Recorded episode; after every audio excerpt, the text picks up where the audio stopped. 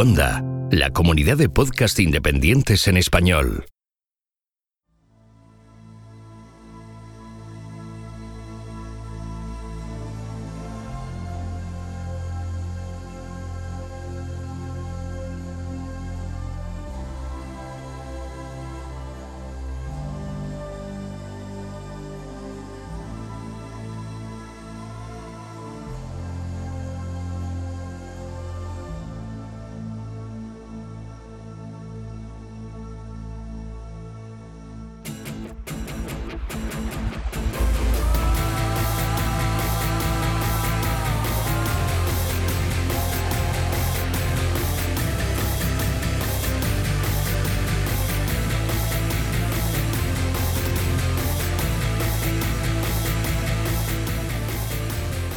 Esto es HistoCast, no es Esparta, pero casi.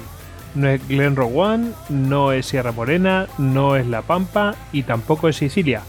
Pero de todos esos sitios vamos a hablar porque vamos a hablar de bandidos. Y esta sería, pues bueno, una segunda entrega, ¿no? De bandidos, ya dijimos que hay para dar y tomar. Bueno, pues de hecho, aquí vamos a mencionar unos cuantos y va a haber más entregas, no queda otra. Y bueno, pues para hablar de bandidos tenemos a Jesús @Bucaner en Twitter. ¿Qué tal, Jesús?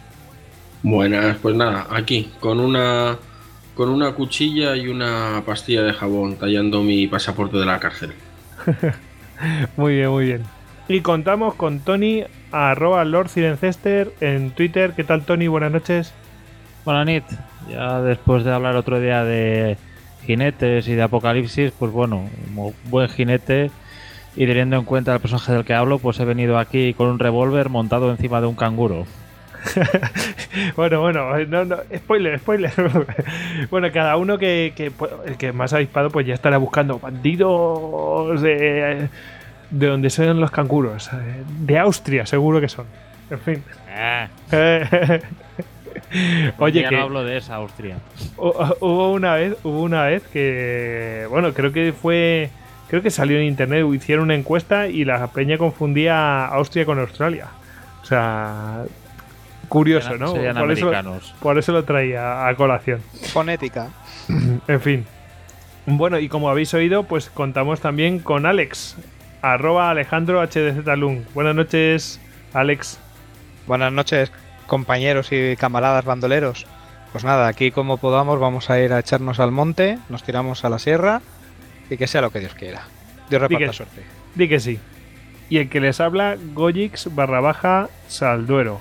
Ya sabéis que a todos nosotros podéis encontrarnos en Twitter, en Facebook, en Google+, en Pinterest, en Telegram, en YouTube. Y bueno, y tenemos una cuenta también recientemente adquirida en Instagram. Ya tantos que menciono, pues es que al final se me va a ir. Y bueno, tenemos también cuenta de correo electrónico info@histocast.com, nuestra web histocast.com, donde además podéis dejar vuestros audios y nos los hacéis llegar, etcétera. Si queréis haceros con las camisetas de Histocast, pues podéis hacerlo en duckbelly.com. Aprovechamos para mandar saludos a nuestros oyentes australianos o que nos escuchen desde Australia, que no es lo mismo.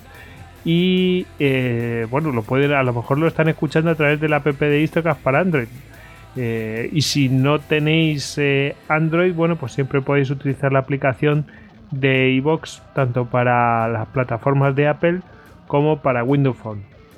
Decir que nos podéis ayudar a través de, bueno, pues de esos 5 estrellas que dejáis en iTunes y esos comentarios y los me gusta y comentarios en iVoox.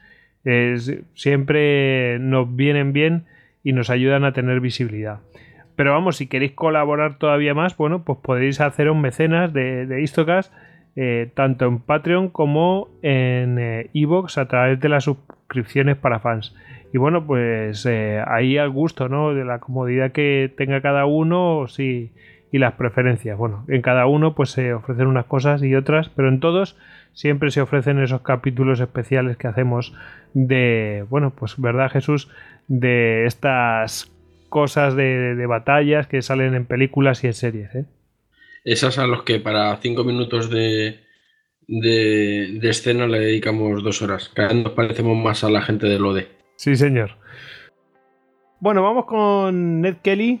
Nos vamos a las antípodas y vamos a ver qué pasa con este personaje que cuando me enseñaste la primera imagen, Tony, flipé. No quiero hacer spoiler, no digo nada, pero suena un poco a... Me recordó por momentos a Clint Eastwood, pero a lo bestia, ¿no? En plan radical. Hablamos de un bandido muy heavy metal. Haciendo el chiste. No, era el chiste fácil. No quedaba otra. A ver, vamos a hablar de Ned Kelly. Decir que Ned Kelly nació en Beveridge, Australia, en 1854 y era el mayor de una familia de 8 hermanos que... eran de origen irlandés, o sea, eran gente irlandesa que había sido exiliada a lo que antaño era en su origen una colonia penal. Olvidemos los orígenes de Australia. Eso te iba a decir, que era como en plan de... Vamos, que eran de lo mejorcito, ¿no? Que llevaban allí. Sí, por ejemplo, he encontrado de que, por lo visto, el gobierno británico había exiliado allí a Australia unos 50.000 irlandeses. Y que por lo visto estos no eran muy apreciados porque, bueno, tenían un espíritu muy independiente y por el hecho de ser católicos, el hecho que les impedía ostentar cargos públicos hasta el año 1900. Y concretamente dentro de la familia Kelly, el cabeza de familia, el pater familias, era un exconvicto irlandés llamado John Red Kelly, John el Rojo, que por lo visto, pues... consiguió el pasaporte a Australia por haber robado 2 cerdos. Te puedes imaginar, robado 2 cerdos. ¡Ah, te vas a Australia! Condenado, 2 cerdos. Y bueno, allí en Australia, John Kelly tenía una granja y hacía algo más de dinerillo, sacaba un sueldo en B robando caballos. Pasa que posteriormente, bueno, es detenido y acaba muriendo antes de acabar su condena, cuando Ned tiene 12 años. Claro, encontramos a Ned Kelly con 12 años siendo el cabeza de familia, con 8 hermanos, en unos tiempos muy difíciles. Entonces su madre Ellen se traslada, se muda a la familia al noroeste de Australia, a Greta, y viven allí en ese lugar, que por lo visto pues era una zona un poco fuera de la ley, o un poco off limits, viviendo como ocupas. Para ganarse la vida pues se dedica a cortar leña y a trabajar en el campo. Y claro, como ya hemos dicho antes, pues al ser Greta, pues esa especie de pozo de perdición y de vicio, pues va aprendiendo también malas artes y frecuentando malas compañías. Y como evidentemente, pues visto esto, no podemos esperar nada bueno de Ned, pues resulta que él empieza a robar reses de los terratenientes locales. Ajá, o sea que se hace un cuatrero. Sí, se dedica a ir robando a los terratenientes locales. Y entonces, pues lo que roba lo va compartiendo con sus vecinos.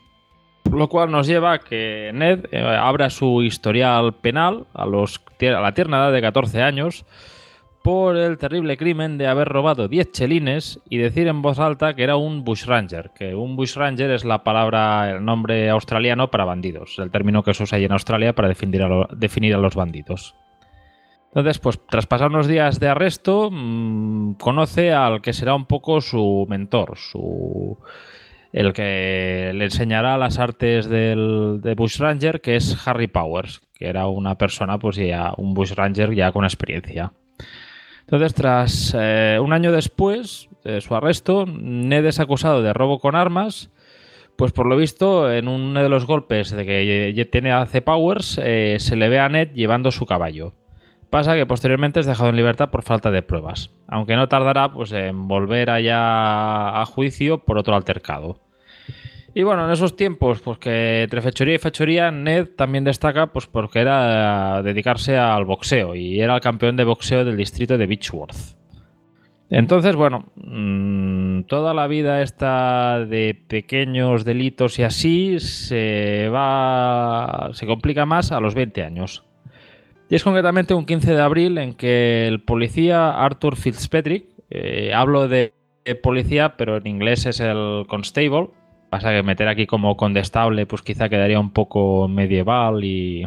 Sí, queda un poco raro. Confusión, por eso preferiría más llamarlo policía. El policía Arthur Fitzpatrick se presenta en la finca de los Kelly para detener a Dan Kelly, por presunto robo de caballos. Hay otras fuentes que hablan que la presencia de Arthur Fitzpatrick no obedecía a otra razón que a que estaba tirando los trastos a una de las hermanas de Ned. se dejó caer por allí. Bueno, la cuestión es que sea por A o sea por B, pues hay un tiroteo en casa de los Kelly, donde Fitzpatrick es herido, y los hermanos Ned y Dan pues tienen que huir allí al campo, tienen que escaparse, y que al final conllevará que la madre de esa familia, la Ellen, sea detenida por haber colaborado en el intento de asesinato de un servidor de la ley. Bueno, una vez Ned y Dan huyen... Ya la hemos liado, ahora sí que ya la hemos liado, porque hasta entonces era un cuatrero, pero claro, ahora ya se ha metido en una cosa chunga. Sí, no sé por qué la gente siempre se pone quisquillosa cuando matas ahí a sus agentes del orden. Es que pobre, estos policías frecuentando las compañías que no deben. ¿Cómo son? Eso de que andaba ahí rondando a la hermana y tal y cual, eso huele a leyenda a tope, ¿eh? Sí, es un poco... Eso para justificar un poquito el tema. Ya tenemos los típicos elementos, ahora te dejo, Dori, pero ya tenemos los típicos elementos clásicos que molan de los bandidos. Roba, pero lo comparte o lo da a sus 12 hermanos, todos los eximentes, las cosas las hace sin querer, actuaba por amor, es un buen hijo, muy nobles para hacer luego destripamientos. Defiende a su madre. Cosas maravillosas. Él no quería, pero el sistema lo obligó porque era muy malo y tal. Bueno, la cosa es que tenemos a Ned y a Dan huidos, y a ellos les unen Joe Byrne y Steve Hart. Entonces, bueno, Fitzpatrick ha sobrevivido y se dedica a ir diciendo por allí historias contradictorias sobre lo que ha pasado, lo cual supongo pues que ayuda a que se origine esta leyenda. Donde posteriormente explica que teóricamente en casa de los Kelly le han golpeado la cabeza con una pala y lo han emboscado y tiroteado 3 veces, aunque posteriormente pues tantas historias, tantas contradicciones llevarán a que Fitzpatrick sea destituido por mentiroso. Lo que pasa es que la madre, Ellen, por su parte, es sentenciada en 1878 por el juez Redmond Barry a 3 años de trabajos forzados. Bueno, Ned en ningún momento intenta liberar a la madre, no intenta saltar la prisión porque supongo lo daba por perdido, pero envía un ultimátum a las autoridades diciendo: den a la gente que sufre inocencia, justicia y libertad. Si no, tendré que mostrarles algunos estratagemas coloniales que abrirán los ojos no solo a la policía de Victoria y a sus habitantes, sino a todo el ejército británico. Ahí jugando a lo grande. Y bueno... estratagemas coloniales, ha dicho. Sí. ¿A qué se referirá? Sí, pero vamos, echándole un pulso a la metrópoli, ¿o cómo? Bueno, un poco raro. Que es un irlandés y supongo que también tendría toda una terrible ojeriza a todo lo británico. Pues sí, no sé. A ver. Bueno, la cosa es que Ned y sus compañeros acaban ocultándose en el nacimiento del río King, donde antes se ocultaba Harry Powers, hasta que este había sido capturado por culpa de unos delatores. Y aparte de establecer su base allí, Ned se dota de una red de informadores que le van avisando de lo que sucede en la zona, lo cual pues evidentemente, pues, como la información en la insurgencia y en la guerra asimétrica es poder, pues le da una cierta ventaja. Entonces, así las cosas, la policía reacciona, envía 4 agentes bien armados a buscar a los Kelly, que, durante su persecución están acampados en Stringybark Creek y reciben una sorpresa desagradable cuando son emboscados por la banda de los Kelly, los cuales pues les ordenan que dejen las armas y se rindan. Pero no todos lo hacen, porque el policía McIntyre sí que se rinde, pero la agente Lonigan intenta desenfundar su revólver y es asesinado por Ned Kelly. Posteriormente, por lo visto, aparecen en escena los otros 2 policías y el sargento Kennedy es herido de muerte al intentar responder con su revólver y otro agente muere al intentar responder al fuego con su fusil. Y bueno, ya tenemos aquí que ya no es un policía herido, o sea, aquí la banda de los Kelly ya mata a 3 policías, ya es una cosa mucho más seria. Sí, en cualquier momento van a enviar hay un destacamento importante, vamos. También te habla de cierta concienciación y asunción de una condición ya diferente. Ya no se ve al primerizo, al que está impactado por cómo le han arrastrado las circunstancias a un momento X. Ya se ve a gente que está en su negocio, en su forma de vida. Sí, no tiene dudas en quitar una vida si procede en su defensa. Sí, pero ese es un paso difícil de dar. Requiere cierta veteranía. Quitar una vida humana es complicado. Te puedo decir por experiencia. Ja, ja, ja, ja. Sí, sí, salvo que seas un cuatrero. ¿Cuántos cadáveres tenemos en HistoCast que no hemos hablado? En fin. No haremos comentarios. Nada, no diré nada. Nada importante. Eso. Bueno, la cosa es que he visto esto, las autoridades responden con fuerza y empieza la mayor cacería al hombre de Australia. O sea, ya los Kelly empiezan a aparecer en los carteles de buscado por ya unas recompensas potentes. Casi enemigo número uno, vamos. Posiblemente. Ya en 1878 se aprueba el acta de aprehensión de felones y se pide a los Kelly que se entreguen. Y bajo esta acta que hemos comentado, cualquier ciudadano podía abrir fuego contra un forajido tan pronto lo viera. Entonces, visto esto, cada vez se dedican más recursos a la captura de los Kelly y la recompensa, pues, como hemos dicho, se aumenta ya a 8.000 libras. No, eso no es poca cosa. Esa decisión prácticamente te hace un desterrado, un condenado, ¿eh? Sí, no, implica que cualquier... Ya no es el ejercicio del monopolio de la violencia por las autoridades. Se supone pues que tú... ganadero australiano, ves a Ned Kelly por tu zona y tienes vía libre para desenfundar y llevártelo por delante. Es una implicación, sí, porque sí. Todos pueden aportar su granito de arena en su persecución. Y bueno, y mientras son perseguidos, pues toda la banda de los Kelly se dedica al arte de robar bancos, allá entrando armados y así. Bueno, ya directamente se han pasado de cuatrerismo a asaltar bancos. Golpes más grandes. Bueno, ya optan por eso del Think Big. Entonces, posteriormente, en junio de 1880, dos de los integrantes de la banda, Joe Byrne y Dan Kelly, fueron a ver a un amigo común, a Aaron Sherritt, que resultaba que tanto Sherritt como Ned Kelly pues habían vallado el perímetro de la granja de Sherritt. O sea, había una amistad y una buena relación.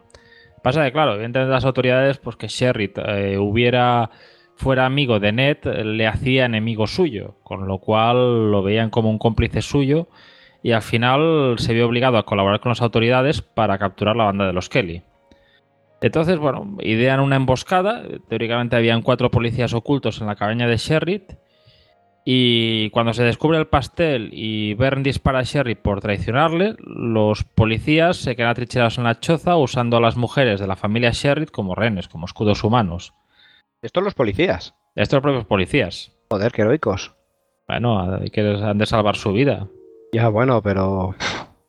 Joder. Bueno, sigue. Son policías y el deber, pero bueno. Imagínate, hombre, también la potencia de fuego de los Kelly para que tengan que estar allí... Sí, sí. Atrincherados y con cuerpos de interposición. Pero ojo, yo lo que me refiero es... Realmente, si los Kelly eran tan malvados y todo eso, les daba lo mismo poner rehenes de por medio, ¿no? Entonces no serían tan malos en realidad, ¿verdad? Bueno, hay límites, siempre hay límites, o sea, nadie es tan absolutamente malo ni nadie es tan absolutamente bueno.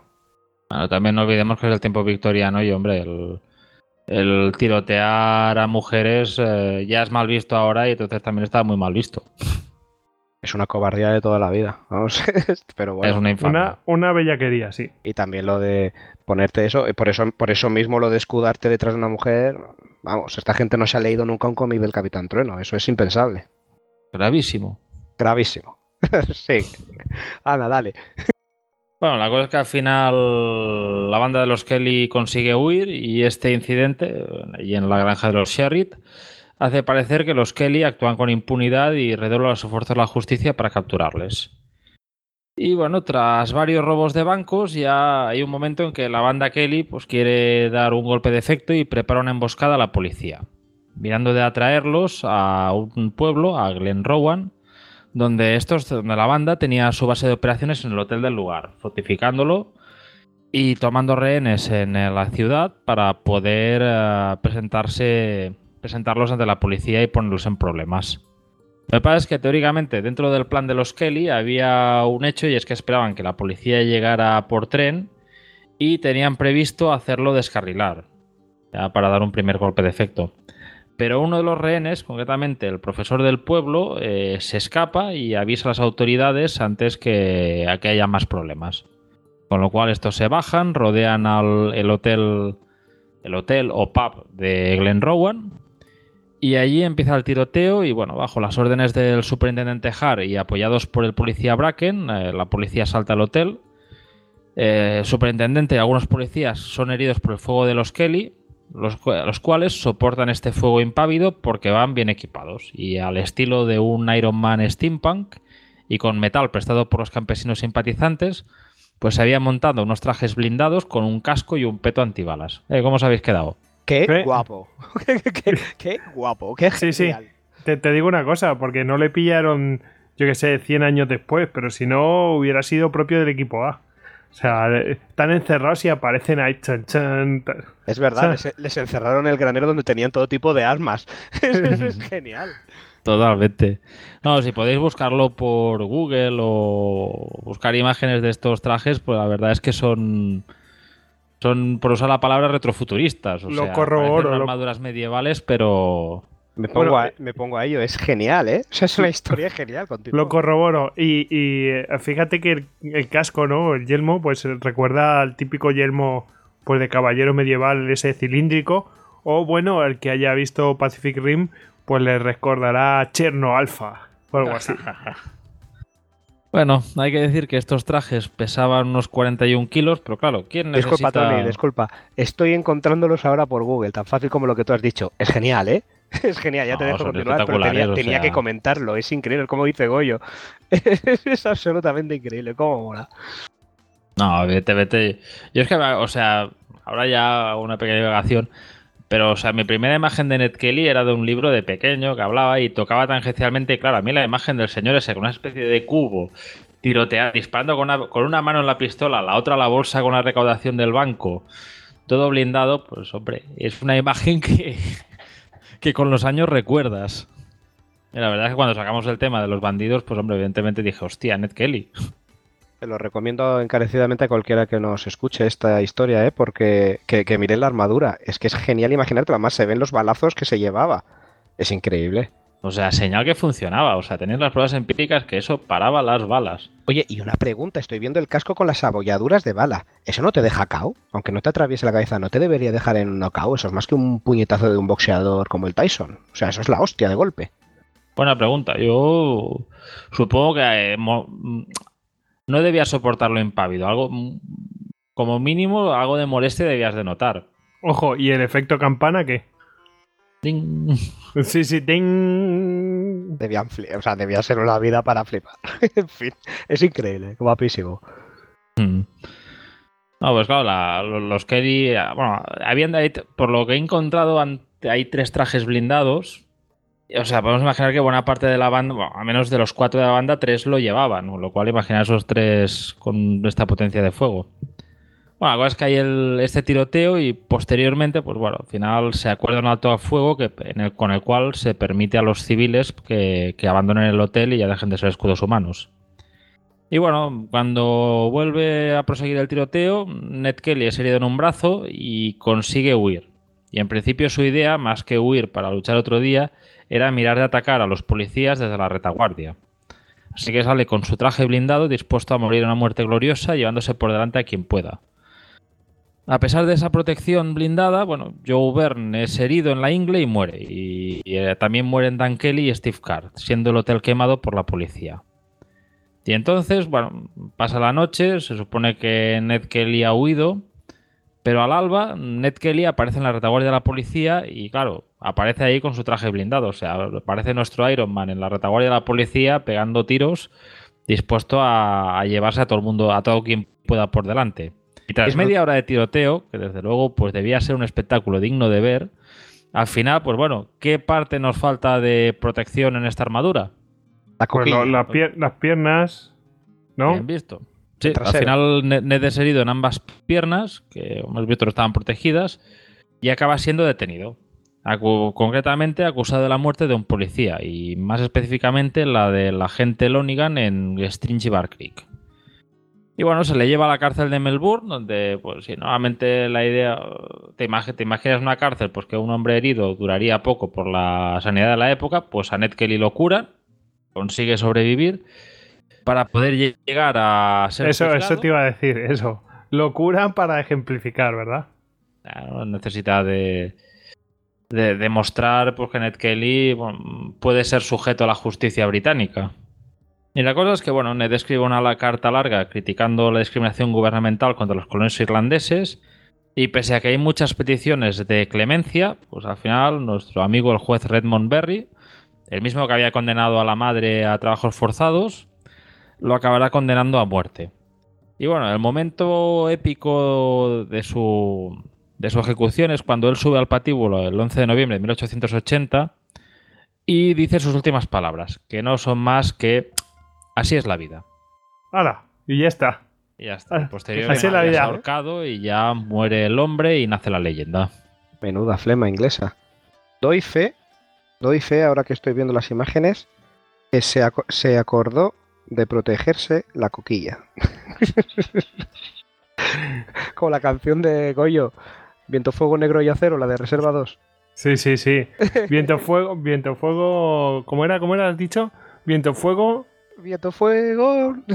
negro, fuego y acero. Fuego y acero, de metal llevo forrado los huevos. Pues exactamente, eso le cantaba Rorro. Ya nos van a poner aquí el aviso de lenguaje explícito en... Oye, pero no se le fueran a romper, macho. Es increíble. ¿Os acordáis de esa escena de Arma Letal? Que también aparece uno ahí forrado de hierro y no tienen forma de dispararle.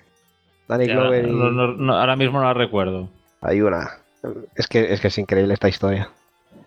La verdad que aquella época, de todas formas, las leyes inglesas, esta con la que a poco que te movieras te enviaban ahí a presidio, a Australia, o te ponían las penas más graves cuando estabas pasando hambre, también es que era muy complicada. Es que estamos hablando del siglo XIX, es que era muy difícil para todo el mundo, ¿eh? Ah, y estamos ya a finales del 19, o sea, ya estamos hablando de que estos bandidos no van con el mosquete de avancargas, no, posiblemente, pues bueno, ya lleven armamento de retrocarga, revólveres. Bueno, es que lo del revólver, fue un salto. Este tema no es ninguna tontería, les daba una potencia de fuego brutal. Se podía cargar 6 tíos de una atacada. Bueno, la mítica frase de Dios creó a los hombres y Sam Colt los hizo iguales. Exactamente, eso es. Eso es brutal. Oye, ¿cuántas personas en total se ha cargado aquí nuestro amigo Kelly? Hombre, si entramos... Que tenga aquí registrados, teníamos los 3 agentes que se carga en Stringybark Creek, el propio Sherritt, y ya el tema de bajas en el tiroteo final en Glenrowan no lo tengo. Pero bueno, ya... Son gente. No son pocos, que es el tema, y son muchos agentes de la ley.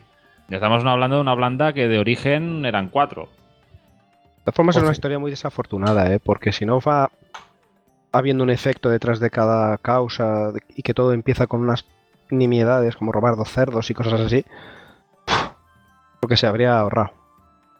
Que ese señor Redmond Barry hubiera mirado a otro lado en vez de mirar a esos cerdos con mirada apetitosa. Bueno, pues aquí queda la historia de Ned Kelly. No es poquito, ¿eh? Ahora vamos a pasar a otro distinto, pero vamos, que tampoco se le queda atrás en leyenda. Vamos a ver el caso de un bandido del siglo XX, bastante avanzado del siglo XX, pero curiosamente, curioso, son situaciones cuando hay un poco de que el Estado no controla, esas situaciones donde está el tema que el poder no ejerce todos sus tentáculos, bueno, pues surgen estos personajes y vamos a ver que este es un claro caso. Este me fue sugerido por Tony, hay que decirlo, y es un personaje súper famoso en la propia Italia y fuera de Italia. Vamos a hablar de Salvatore Giuliano. En realidad se circunscribe a Sicilia, pero claro, es que es un tío súper pintoresco. Yo realmente no lo conocía, pero vamos, ahora vais a ver una serie. Seguro que Tony me completa con alguna cosa, pero las cosas principales son alucinantes, especialmente una que a mí me dejó, digo, pero este tío, ¿de dónde? Bueno, en fin, voy. Señor. Dale caña. Sí. Este señor nació en Montelepre el 16 de noviembre de 1922. Bueno, de su juventud realmente yo no he averiguado nada, pero podemos decir que hay un momento en el cual digamos que cambia el tema. O sea, que hay un punto de inflexión, un acontecimiento que hace que este hombre pues salga adelante, ¿no? O sea, se haga famoso, gane visibilidad. ¿Por qué? Porque en septiembre de 1943 pues se produce la invasión de Italia. Estamos en plena guerra mundial, la invasión de Italia por parte de los aliados. Es decir, están pues Patton y compañía tomando Sicilia, ¿no? Y bueno, pues y Montgomery, sin ir más lejos. Y bueno, pues claro, antes estaban los nazis, antes había estado pues este hombre Mussolini y tal. ¿Y qué pasa? Pues que después de la invasión de Sicilia, lo que hay es un vacío, pues una especie de vacío de poder. Ese vacío de poder que se produce después de que se recupere ese terreno. Bueno, pues este hombre pues directamente digamos que se pone a hacer bandidaje, ¿no? Y el tío se alía con una mafia que, qué casualidad, la mafia está ahí operando, una mafia que es no oficialista. Es decir, pues que debía haber una mafia que estaba un poco pegada al poder y había una mafia que no estaba tan pegada al poder, ¿no? Porque bueno, las mafias siempre entendemos que van en contra del poder. No todas. No hay más que ver el caso japonés, ¿no? Que digamos que sirve, en cierto modo hay una simbiosis con el Estado. Y bueno, pues esta mafia era la Onorata Società, dirigida por Calogero Vicini. Lo he dicho bien, creo, ¿no? Y bueno, este hombre pasa a ser coronel del Ejército para la Independencia Siciliana. Es decir, que había un movimiento también de independencia en esa época, que se llama el EBIS, el ejército este. Y bueno, pues curioso, ¿no? De todo esto, porque es bandido, está aliado con una mafia, es partidario de la independencia de Sicilia, que bueno, que cuando uno está allí se da cuenta no tanto de que hay un sentimiento independentista, sino de que hay un sentimiento de particularidad. Es decir, por allí ha pasado todo Cristo. Así, literalmente, todo el mundo ha pasado por Sicilia y bueno, digamos que como que tienen un sentimiento de, no sé, de distinción respecto, o sea, no de distinción en el sentido de positivo, sino que ellos son distintos y que van a su bola porque es que por allí pasa todo el mundo. Bueno, el caso es que este hombre, además de destacar por todas estas cosas, pues se caracteriza por ser anticomunista. Al punto, es anticomunista, que escribió una carta, esto es lo que yo quería decir, escribió una carta al presidente de los Estados Unidos de entonces, Harry Truman, en el cual solicitaba la anexión de Sicilia a los Estados Unidos. Es decir, quería que Sicilia formara parte de los Estados Unidos y le escribe al propio Harry Truman pidiéndolo. Esto a mí me mata. O sea, y todo personaje. Esto con la excusa de la lucha contra el comunismo. De decir, oye, nosotros queremos ser independientes, estamos en contra del comunismo, estamos después de la guerra mundial, queremos formar parte de los Estados Unidos porque estamos en la lucha anticomunista como tú. Ojo. Es curiosísimo. Alucinante. Es curiosísimo porque Tony me corregirá si me equivoco, pero yo tenía, y lo de las mafias podemos verlo en otro podcast, pero yo tenía entendido, por ejemplo, que una de las cosas con las que Mussolini sí se enzarzó y venció era con las mafias, sobre todo con la mafia siciliana, y que les dio bastante estopa. Entonces, un tipo que está con la mafia y contra el Estado, pero a la vez es anticomunista, igual que el Estado, porque al fin de cuentas reivindicaban el ser anticomunistas los fascistas, igual que los comunistas reivindicaban ser antifascistas. O sea, hay aquí un montón como de aparentes contradicciones, ¿verdad?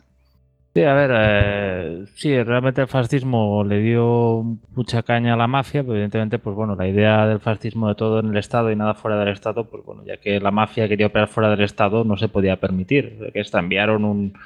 No me acuerdo el nombre, pero tenía el prefecto que enviaron a Italia, pues tenía el nombre del, bueno, tenía el mote del prefecto de hierro. Nos imaginemos como la fuerza que tenían. También, a ver, sabemos que Sicilia pues es una sociedad muy católica, muy religiosa, devota. Recuerdo mal, es San Gennaro, me parece que es. No, claro, si es en Nápoles. No, San Gennaro me parece que es Nápoles. Bueno, la cuestión es tremendamente religiosa y no olvidemos pues que, bueno, la Iglesia siempre fue, por decirlo de una forma, una de las brazos principales de la lucha contra el comunismo. Con lo cual, pues claro, yo entiendo pues que buena parte de este espíritu anticomunista era más bien, pues quizá podemos decir que derivaba de un cierto tradicionalismo, de un... Te lo compro, sí, te lo compro. Estaba yo pensando que en aquella época, como todo siempre está como muy polarizado entre comunistas y fascistas, que lo lógico es que si estás contra los fascistas sentirás simpatía hacia lo comunista, pero te lo compro, tienes razón. En esos pueblos, en esos ambientes donde realmente no hay mamas mucho de lo que vienes, y lo que vienes es de ese catolicismo de aldea siciliana.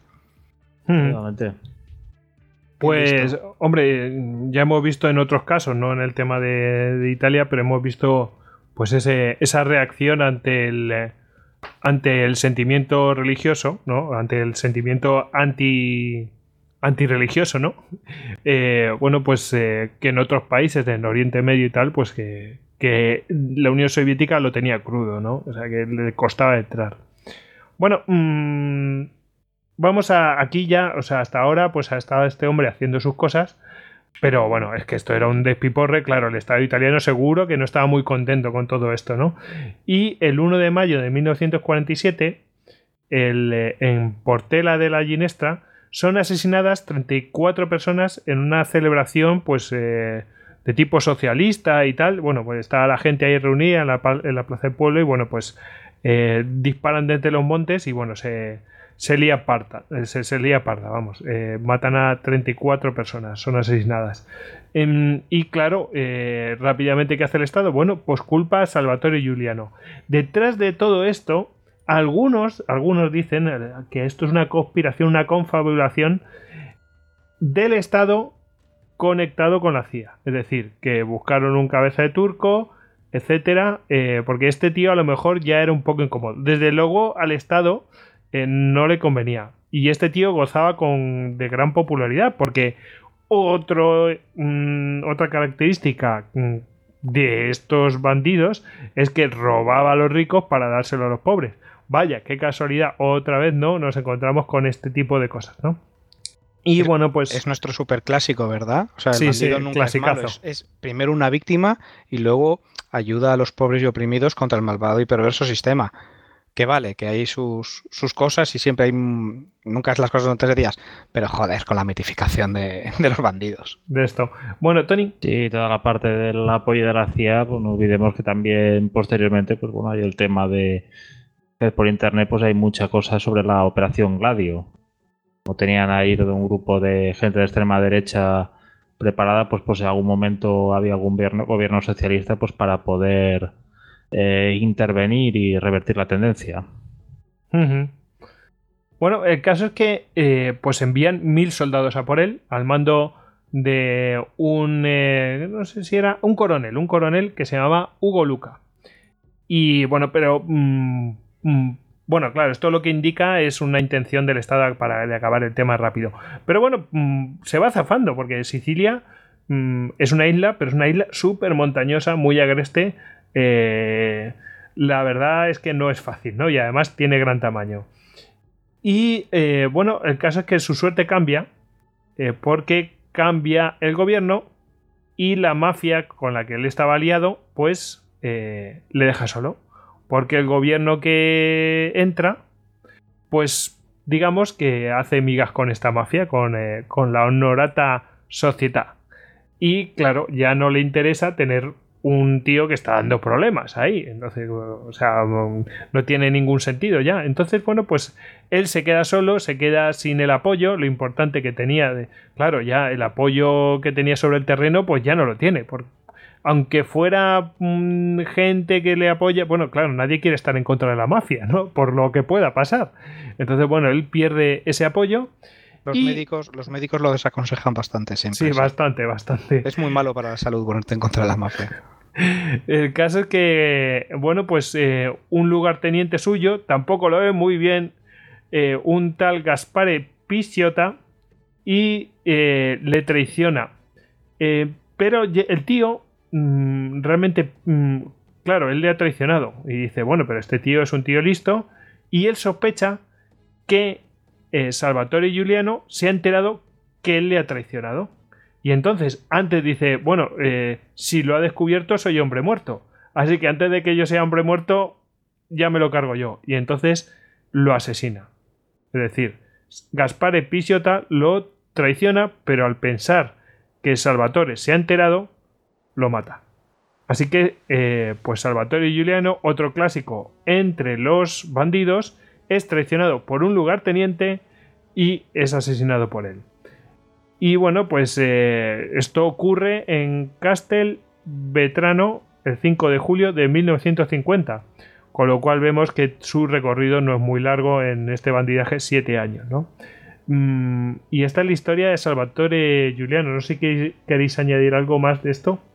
Una trayectoria corta, como suelen ser las vidas de los personajes que hemos tratado en esta saga. Sí, sí. No suelen durar mucho. Y bueno, decir que bueno, este hombre adquirió una popularidad brutal, a lo mejor a favor o en contra, pero desde luego famoso lo fue, porque vamos, era la comidilla. Estamos hablando de, ya había pasado la Segunda Guerra Mundial, y bueno, no estamos hablando de otro tipo de medios, ¿no? Ya pues hay otras tecnologías de comunicación y todo esto, y que este tío estuviera dando vueltas por ahí hasta 1950 me llama muchísimo la atención, ¿no? Digamos que es uno de los bandidos pues más recientes, ¿no? No sé si me equivoco, pero sí, es de los que ha llegado hasta prácticamente hasta hace 60 años, o sea que no es poco. De los que hemos tratado desde el siglo XX era Lampiao y Salvatore Giuliano. Sí. Bueno, después veremos otro que llega hasta el 41 en otro país, pero vamos, sí. No, está curioso. Además, es un poco diferente de las típicas historias de bandidos, ¿verdad? De repente mezclarlos ahí en un contexto de dictadores, fascismo y mafias y tal. O sea, de bloques, como 3 películas, sí, 3 géneros de películas en una misma, ¿eh? Es un poco un crossover. Bueno, después lo diré en la bibliografía, pero este hombre tiene novelas, películas, o sea, no es poca cosa. Este tío tiene una gran popularidad, en fin, y hasta ópera. Así que ahí lo dejo. Tiene hasta ópera. Sí, eso sí, no, ahí lo dejo. Ahí no lo dejo. Somos nadie ya. Sí.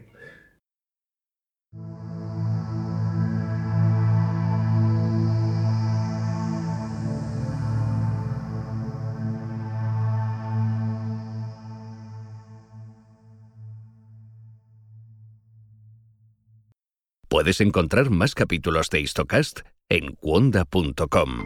Y además, ¿y si pudiéramos conversar con aquellos grandes personajes de la historia que nunca concedieron una entrevista? Atila. Yo soy duro con quienes no se me someten. Juana de Arco. No permití jamás que se abusara de un prisionero. Alejandro Magno. Desde muy niño se me educó en el conocimiento de las armas. Poncio Pilatos. Necesitaba controlar a los samaritanos, mostrarles autoridad. Napoleón. Austerlitz fue para mis generales la demostración, y lo será en los libros que glosen la historia militar de mi tiempo. Cuonda, la comunidad de podcast independientes en español, presenta Entrevistas con la Historia, con Óscar Gómez.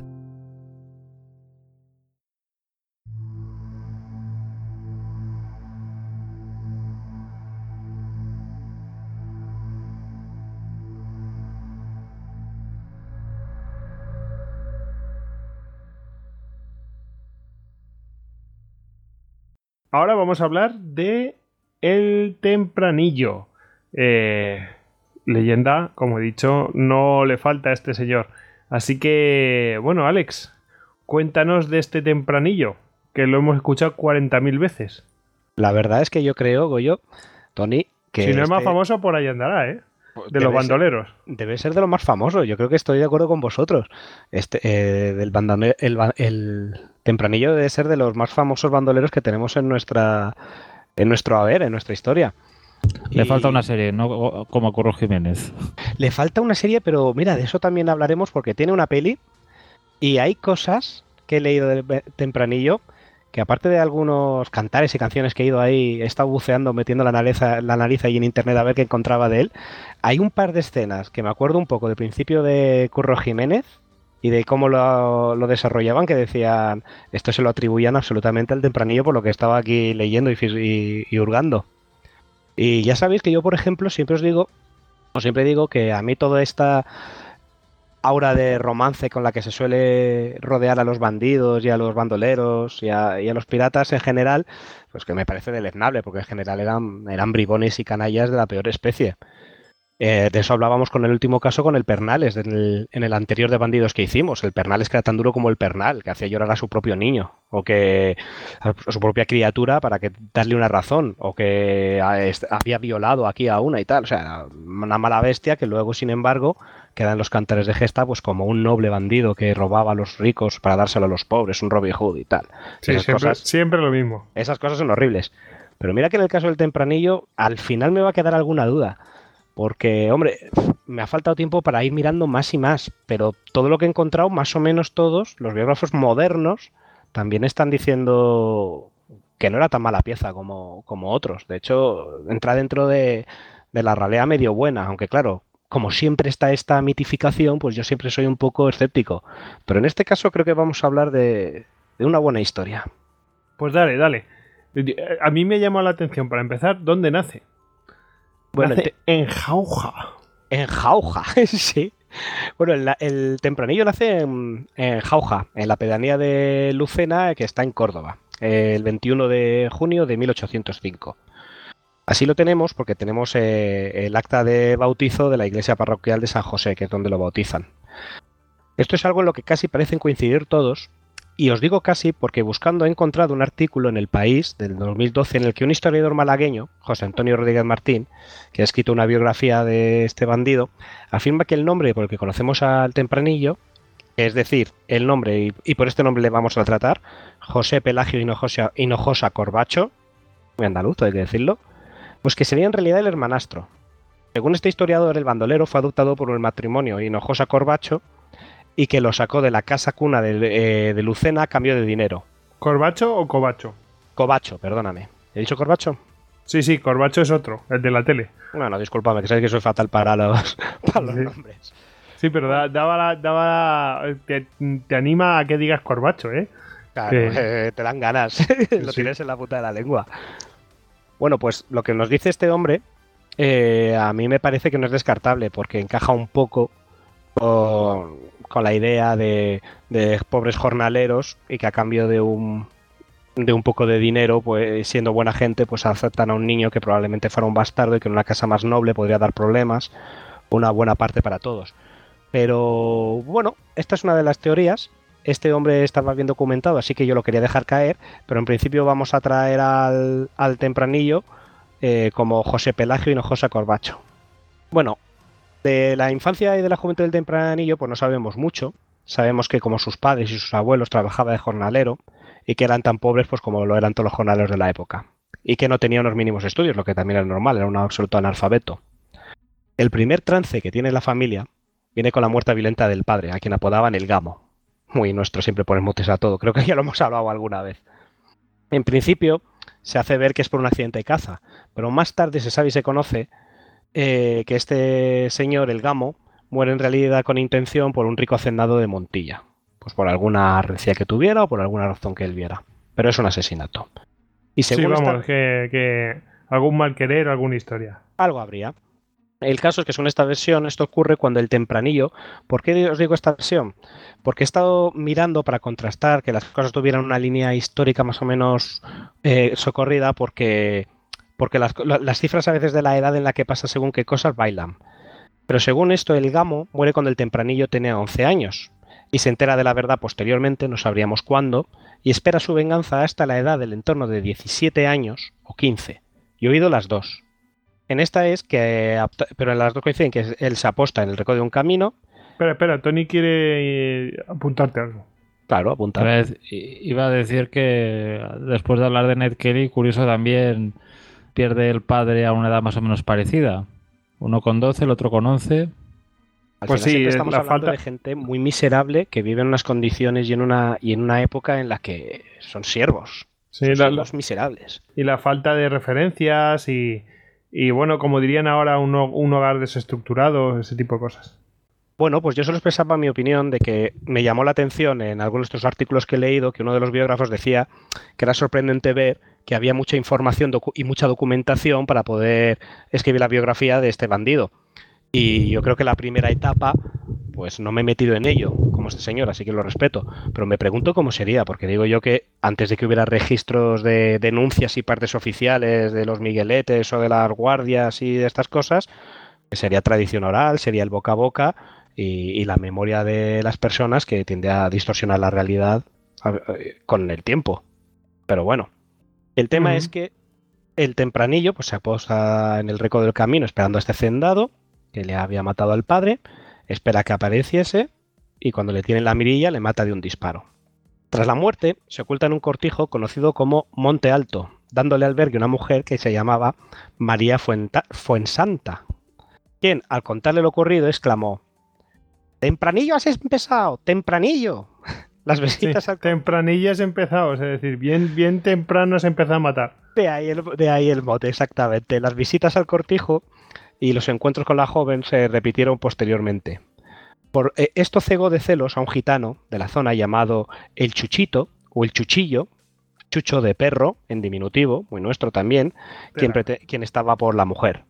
Total, que esto provoca un enfrentamiento que termina en un épico duelo de navajas durante la romería de San Miguel, en la que el Chuchito es herido de muerte. José María no había cumplido aún los 18 años, estamos seguros, no sé si estaría entre los 15 y los 18, pero ya contaba con 2 muertes en su haber. Tempranillo había empezado, el tempranillo. Sí. Ahí. Hay otras versiones, yo las dejo caer porque creo que es interesante. En otra versión proponen que la mujer se llamaba Clara. Yo creo que esta no es, porque este nombre, Clara, la he encontrado muchas veces repetido en otra persona. Pero bueno, yo lo dejo caer todo. En esta otra versión dicen que hay una mujer que se llama Clara, que sería la querida del tempranillo, y que de romería en los bailes es importunada por un hombre mayor y que acaba enfrentándose en un duelo de navajas con nuestro protagonista, el cual lo gana con los 15-16 años también. También hay otra versión más dura en la que el tempranillo lo que hace en realidad es vengar la violación de su madre, que ya es viuda después de la muerte del gamo. La que más coinciden todos los que leo es en la primera, en la que se carga al hacendado y se refugia con esta señora, y después de verla asiduamente, pues tiene problemas con el otro noviete, que es el Chuchito, y se lo apiola a cuchilladas. Bueno, la muerte del mayorazgo, que no la del Chuchillo, provoca consecuencias, y se dan órdenes desde el gobierno central al corregidor de Montilla para que lo atrapen, vivo o muerto, al bandolero. ¿Cómo se nota que tiene poder? Es decir, si eres un gitano y tal y cual, bueno, ¿a quién importa? Pero ahora, si has tratado a alguien que tiene cierta importancia, catapum. Sí, eso es lo que hay que solucionar. De todas formas, a ver cuánta más gente va muriendo en aquella época. Tenemos, sobre su aspecto físico, una orden de captura dictada contra él en febrero de 1830. Yo es a la que más verosimilitud le doy por una cuestión muy sencilla, y es que una orden de captura... Es que luego os voy a contar otras descripciones, pero ¿qué pasa con las descripciones más folclóricas o más románticas? Bueno... pues que buscamos héroes. ¿Qué pasa con una orden de captura? Pues que buscamos que le reconozcan, entonces yo me fío de ello. En la orden de captura decía: el tal Tempranillo es un hombre de una estatura de 5 pies escasos, es decir, 1,5 metros, vamos. Grueso, estatura del español medio de la época. Exactamente. Grueso y rubio, tiene el labio superior un poco levantado y es alegre de cara. Perfecto. Otros autores añadieron... Y con esto ya lo tienes que reconocer. Un andaluz rubio de la época, no sé yo si habría muchos. No. Alegre de cara. Que alegre es guapo o algo así. Otros añaden que, por ejemplo, que su cuerpo era algo desproporcionado para sus piernas y que estaban ligeramente arqueadas. Teniendo en cuenta la época y la salud pública que debía de haber, pues me parecen típicas cosas que son bastante características y que son muy creíbles. Sin embargo, claro, luego hay otras personas más románticas, porque esto de los ladrones, eso, tiene esto de los bandoleros tiene mucha repercusión en la España exótica y romántica entre muchos escritores franceses. Y entonces hay uno que se llama Prosper Mérimée, que es el autor del Carmen, que lo describe de la siguiente manera, dice: tenía el pelo rubio, los ojos azules, hermosa dentadura y manos pequeñas. Vestía camisa fina, chaquetilla de terciopelo con botones de plata y polainas de cuero. Montaba un caballo bayo. ¡Guau! Valiente. Perdón, guapo, valiente, cortés. Tanto como puede serlo un ladrón. Bueno, claro, esto es una apreciación. Pero los guaus también me quedan bien, ¿eh? O sea, sí, no, ¿eh? Guau. No, el guau, perdóname, es que ese es la época de una P. Sí, sí, pero es la época claramente de ese romanticismo decimonónico y, bueno, de estas... de las primeras guías de viaje, precisamente, estos cuadernos de viaje, etcétera, y que te vienen a mostrar, pues, una España, pues apasionante, visceral, bandidos. Romántico, bandidos, etcétera. Claro, es todo guay. También hay que decir que este tipo es la época de la ópera de Carmen y así, de cuando todos los... Imagino que también como un poco recuerdo de la época de la invasión francesa de España, también el tema de los cínigos de San Luis y así, pues lo español es algo exótico. Es trendy, por decirlo de alguna forma, y en Francia. Bueno, ¿cómo se llamaba el torero de Carmen, ¿no? Que se llamaba El Escamillo. O sea, no me acuerdo. Sí, El Escamillo se llamaba. El del famoso, el de toreador. Pues ese es el Escamillo, que viene ahí a contar pues sus gestas y todo eso. En fin. Ah, hombre, lo gracioso de este señor Mérimée es que no le conoció. No llegó a verle nunca. O sea, no sé cómo le describe también. Es más, no estoy seguro, porque tiro de memoria, si el hombre no escribía las hazañas de Tempranillo después de muerto el Tempranillo. Entonces dices, ¿y este tipo? ¿De qué le vio tan guapo y tan alto? Nada, Rey. Pues oye, pues te digo una cosa. Pues como la mitad de los cantares de gesta. O sea, vienen a contar la historia una vez pasada, pero es así. Bueno, sí que le conoció, por ejemplo, buscándole, pintor como el Lewis, que le hizo un retrato, como un hombre de poca estatura, fuerte y con ojos penetrantes y grises. Bueno, la podéis encontrar por internet, ponéis en Google El Tempranillo y un retrato así de la época, sí, y tal. No lo pone muy guapo, con lo cual tiene pinta de acercarse a la realidad, un poco ñarigudo y tal, o sea... Sí, pero este por lo menos sí le conoce. Hay que decir que más tarde avanzaremos en la historia, pero alerta de spoilers, este bandolero es invitado a salones, a galas, a sitios de media alta sociedad donde hay muchos corresponsales extranjeros y este tipo de gente que ha viajado precisamente a Andalucía por esto, romántico, por el conocer la España romántica y profunda y salvaje, que claro, cuando decían que este hombre ya estaba como habilitado para la sociedad, le querían conocer, le invitaban, decían, ¿nos haría usted el honor de venir a que le veamos? Y nos quedamos mirándole y diciendo, oh, un auténtico bandolero en mi salón. Sí. Debía ser algo terrible también. Nada, la caché una fiesta con bandido. Exactamente. Pero a mi fiesta he invitado a un bandido de verdad. ¿De verdad? Hoy. Bueno, total, continuamos con la historia. La autoridad decide que hay que atraparle. Y este es el primer escarceo para cogerle. Todavía no es nadie, así que será fácil, ¿no? Además, estamos hablando de un chaval. La búsqueda del bandolero es decretada por el corregidor Pedro Orioles y un escribano llamado Celestino tiene una idea genial. Esta idea es que para forzar la entrega del Tempranillo, mira qué inteligente, vamos a detener a María, su madre. Seguro que le hace gracia. Esta maravillosa idea, que os digo, llega a oídos del Tempranillo, que se la toma muy bien. No le mola mucho, vamos. Se la toma con filosofía. ¿Os acordáis que antes os dije que había una chica que se llamaba Clara y que no me sonaba que quejara en ese tramo anterior de la historia, de las cuchilladas? Uh-huh. Lo digo por lo siguiente, y es que casi todos los sitios encuentro, el Tempranillo dice, que vais a secuestrar a mi madre, ¿no? Para que me entregue, muy bien. Pues me voy a pasar por la hija del corregidor, por la casa del corregidor, y voy a capturar a su hija, que por cierto se llama Clara. Aquí yo creo que hay una pequeña confusión en algunas fuentes. Tony, querías intervenir, ¿no? Hablábamos de esto de tener a la madre y, lo dicho, otro paralelismo con nuestro bandolero australiano favorito, con nuestro Bush Ranger. Honrarás a tu padre y a tu madre. No digo más. Hay una... ¿Habéis visto la película esta del tren de las 12:30? Ahora mismo no... Hay una escena que es genial del actor este que hace bandolero despiadado y se mete con su madre y tal, y de repente en un momento dado se revela, se machaca a dos o tres a tiros o algo, y había una frase que me hace muchas gracias, que se gira y dice, hasta los malvados quieren a su madre. Esto es así. No te metas nunca con la madre. Totalmente. Sí, sí. Eso es. No le mentes a la madre y menos la cojas. Es que no es lo suyo. Total, que secuestran a la hija del corregidor para hacer un intercambio de prisioneros y se tira al monte. El corregidor se lleva al escribano que ha tenido la felicidad y a 10 escopeteros a por un muchacho a la sierra, donde este, que los está viendo y siguiendo, hace lo mismo que hizo con el hacendado. Se aposta, los embosca y cuando tienen la mirilla... Bueno, estos trabucos no tendrían mirilla, pero cuando tiene en el punto de mira al escribano que tuvo esta felicidad de que cogerle a su madre, pues se lo agradece. Le endiña un tiro y lo mata. Total, que el corregidor...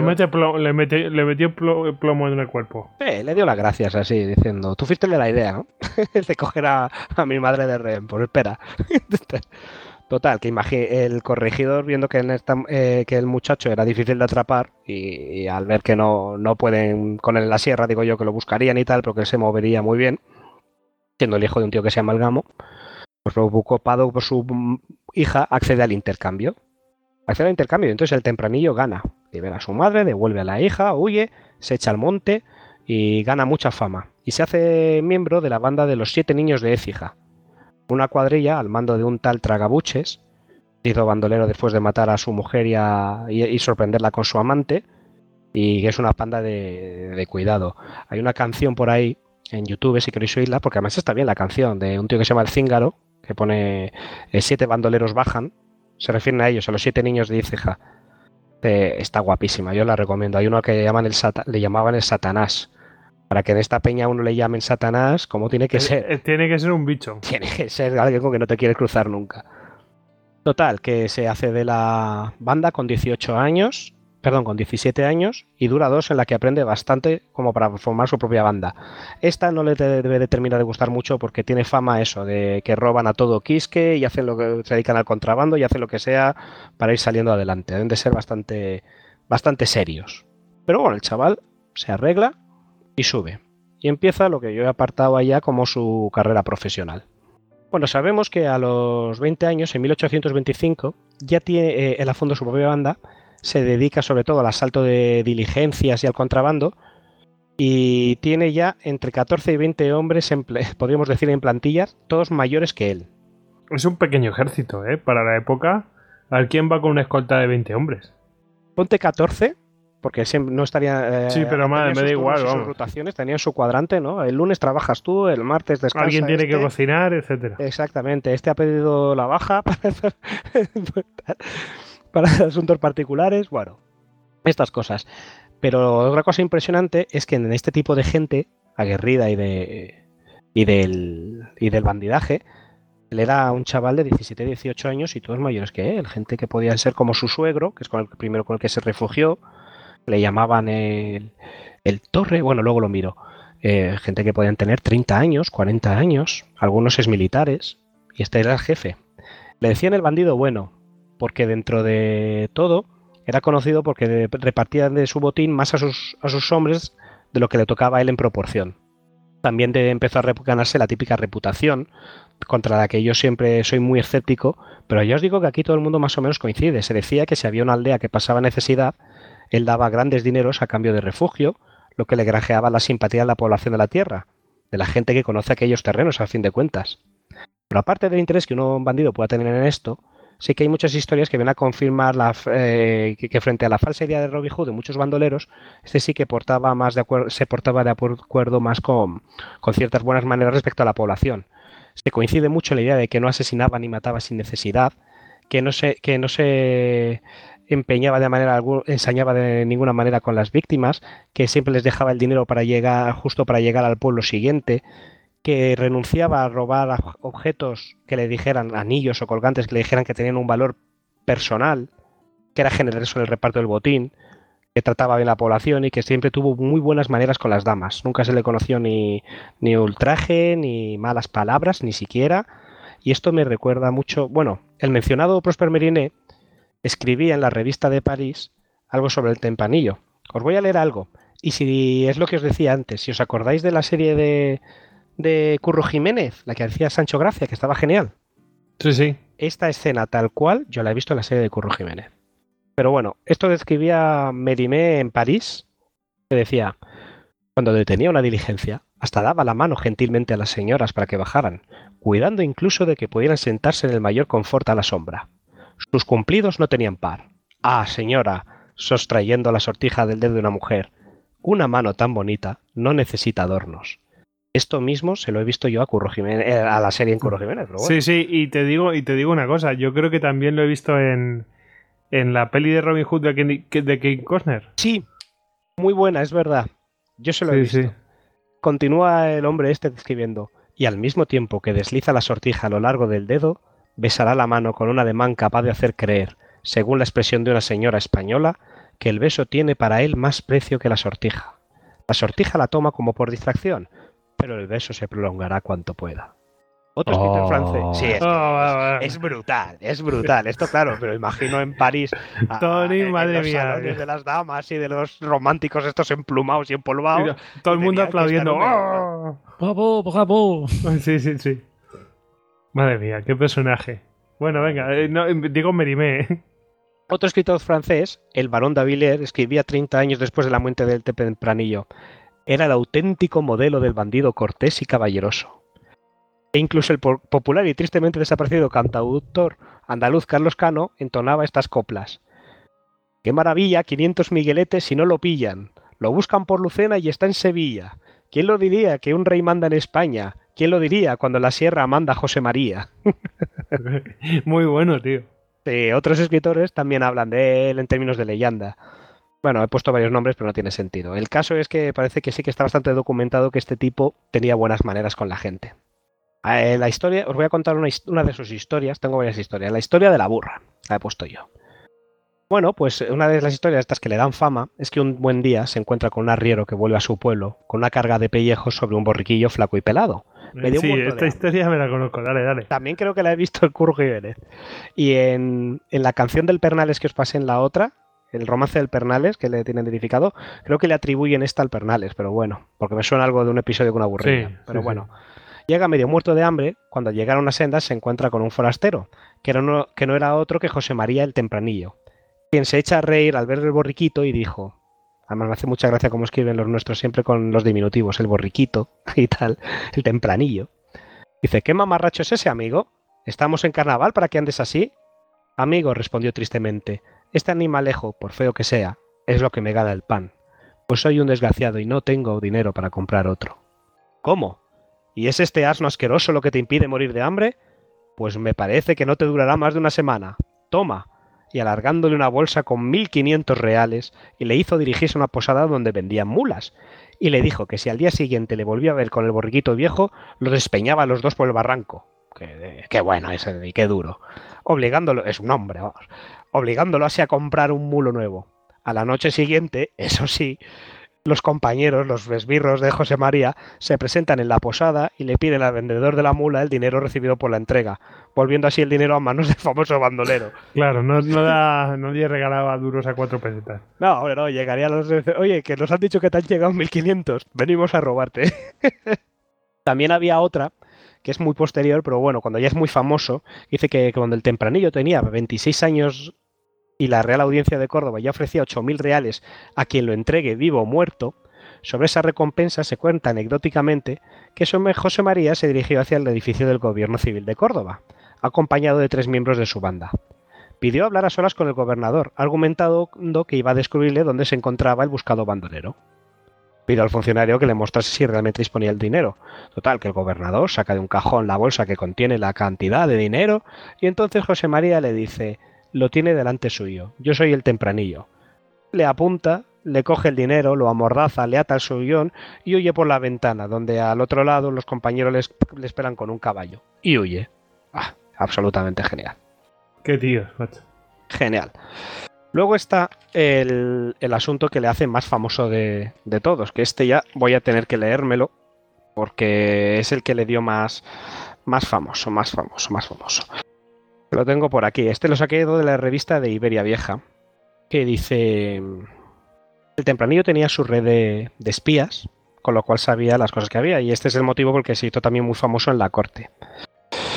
Porque tuvo noticia de que estaba próximo a salir de Sevilla en dirección a Madrid un gran convoy compuesto por carros, galeras y una diligencia cargada de enormes riquezas con destino a la Real Hacienda, gobernada en aquellos entonces por Luis López Ballesteros, secretario de Estado y del Despacho Universal, nada más que Universal, en el gobierno de Fernando VII. Ah, Fernando VII. El bandolero no se lo piensa dos veces y tras reagrupar a sus partidarios en el caserío de la Moncloa, que actuaban por separado al mando de sus tenientes, decide atacar el codiciado convoy en la carretera que enlazaba las posiciones de Carmona y Écija. Concentrados en una venta, el tempranillo dio órdenes de formar 4 pelotones que debían de esconderse en los bosques próximos, mientras él con otros 5 compañeros aguardan en la zona. Total. Cuando va llegando el carruaje a la zona donde le está esperando, el bandido, ante la llegada del convoy, sale con sus 4 hombres y a pie, llevando las riendas de sus respectivos caballos, como si no se esperaran ese encuentro. Esto es muy de Robin Hood, la película de Kevin Costner, rollo. Total, que sin prisa hacen como que van a cruzar normalmente el camino, pero de golpe, al ver todas las tropas y todas las fuerzas y los migueletes que rodean ese gran carruaje, pues claro, se asustan y de golpe se montan en sus corceles y huyen. Y los migueletes, al comprobar que a través del oficial de estos, que eran unos bandoleros, pues se lanzan a por ellos. El tempranillo se interna en el bosque, perseguido por los migueletes, al tiempo que simula una falsa lucha, haciendo que el resto de la escolta, que permanecía frente a la venta, abandonara su puesto y salían a ayuda de los demás compañeros. Esto es, perdona, que es que a lo mejor lo he leído un poco mal, porque mientras una parte de esta escolta se lanza a por el tempranillo, sí, los 4 hombres, la mayor parte lógicamente se queda guardando el cargamento. ¿Qué hace uno de los grupos que tiene ahí dispersos? Hacen ruidos de lucho y disparos. ¿Para qué? Para que el resto de la escolta, al ver que sus propios compañeros están más adelante en una refriega, pues dicen, vamos a ver, lo primero es lo primero, ayudar a los nuestros y salvar la vida. Y abandonan el carruaje. Mientras estos hombres van persiguiendo fantasmas, los 4 grupos emboscados se van coordinando entre ellos de forma que ellos conocen la montaña y les van a hacerse alejándose más y más del carruaje. Total, que el bandolero, que había arrastrado espesor del bosque a todos los migueletes, vuelve y tras cogiendo un atajo no tarda en presentarse en la venta. El mayor de los mozos allí penetrantes no salían de su asombro y arrojaron de inmediato sus armas al suelo. Los viajeros, con el mayor estupor en sus rostros, asomaron sus cabezas por las ventanillas. El tempranillo, haciendo honor a su fama de caballerosidad, no tarda en tranquilizarles, prometiendo a todos que sus vidas están a salvo y también sus pertenencias, porque lo que realmente interesaba a nuestro bandolero no eran los efectos personales de los viajeros, sino el tesoro.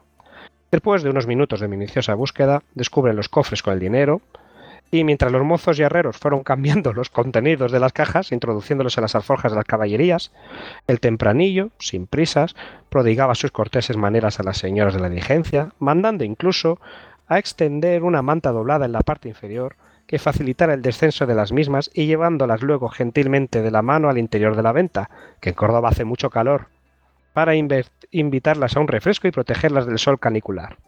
Después, cuando le avisaron de que toda la carga había sido trasladada a los zurrones, el tempranillo dispara un tiro al aire, que es la señal que las demás partidas dispersas por el bosque saben que tienen que cesar ya la comedia, que se ha acabado, que han vencido, y así lo hacen. Se dispersan, desaparecen, tan como el tempranillo y sus 5 hombres. Cuando la escolta de migueletes, exhaustos y con algunos heridos, regresa al lugar de la partida, ven con la mayor sorpresa que todo el convoy de la hacienda ya había sido asaltado y sus cofres vaciados. Está guay. Toma esa. Y mientras le está ahí metiendo ahí sus zalamerías y todo esto y quedando bien. Bueno, no deja de ser una herramienta más. A esto se dedica el tempranillo y es bueno en lo suyo. Uh-huh. Ya contando más anécdotas de él, tengo un apartado que he bautizado como gestión y administración de empresas. Y es que, claro, el tempranillo ya va teniendo una cuadrilla, más informadores, más gente. Entonces, asimismo, contaban con las informaciones, que esto explica mucho, del correveidile del gobernador de Sevilla, un individuo que tendría el nombre de Pedro Ignacio Angulo Martín, demostrado natural de Salamanca, un hombre, bueno, dicen extremadamente inteligente y taimado. Bueno, lo que se dice un espía dentro de la gobernancia de Sevilla, dentro del Palacio del Gobernador, que de ahí evidentemente tendría que tener todos los movimientos, desde para detenerle, desde las fuerzas de seguridad hasta los convoyes que salían. De ahí que tuviera tantísimo éxito, aparte de que se lleva muy bien con toda la gente de la zona y una gran cuenta de espías. Controla los pasos de Sierra Morena, que Sierra Morena, como Hoyo sabe bien por sus conocimientos de geografía, es que claro, en el siglo XIX tener el control de esa zona de Andalucía es más difícil que tenerla del País Vasco, la verdad. O sea, es de Vizcaya de la época. O sea, es complicadísimo. Sí, pero muy difícil. Es que además es un terreno, pues vamos, que se tuvo que colonizar, es decir, que mandar colonos allí a que la habitaran, que no es poca cosa. Y es un terreno muy agreste a día de hoy. Tenemos que pasar de Peñaperros y compañía, o sea que imaginas en la época. Yo recuerdo siempre un comentario que me hizo mi hermano que me decía, mira, en el siglo XVI era más fácil irse a las Américas que irse a Córdoba en invierno. Como lo que ha pasado en la P6 de peaje con la nieve. Esto nos pasa ahora en un camino asfaltado, etcétera, etcétera, etcétera, y te para y te monta un atasco. Imagínate en el siglo XIX los caminos, los inviernos de entonces en estas zonas. Aquí tenías una cordillera de 400 kilómetros de... Mira, aquí tenía el apunto, Sierra Morena, 400 kilómetros de longitud por 80 de espesor en montaña, quebradas y barranquismos. Genial, vamos. Es el infierno llevar esto. La gente se lo conoce todo. También controla todos los pasos de Sierra Morena, y el tío llega ya a un momento en el que tiene tal dominio de la situación que cobra un peaje o un seguro a todo carruaje que quiere adentrarse por sus parajes. A través del pago de un canon, se garantizaba no verse sorprendido en los viajes, además de contar con su protección. Y estos seguros se pusieron en prácticas en lugares como Córdoba, Granada, Sevilla y Málaga, ciudades muy importantes, donde, atento, nombra a sus propios agentes, que son conocidos, que se encargan de cobrar y expedir los salvoconductos. Y el tempranillo, fiel a su palabra, aquellos que viajaban con sus salvoconductos, esto es un hombre de negocios, eran escrupulosamente respetados, mientras que aquellos que no lo hacían eran asaltados. Las acciones llegaron a recorrer no solo España, sino también Europa, lo que llevó a escritores como el Mérimée, que dijo, en España manda el rey, pero en Sierra Morena manda el tempranillo.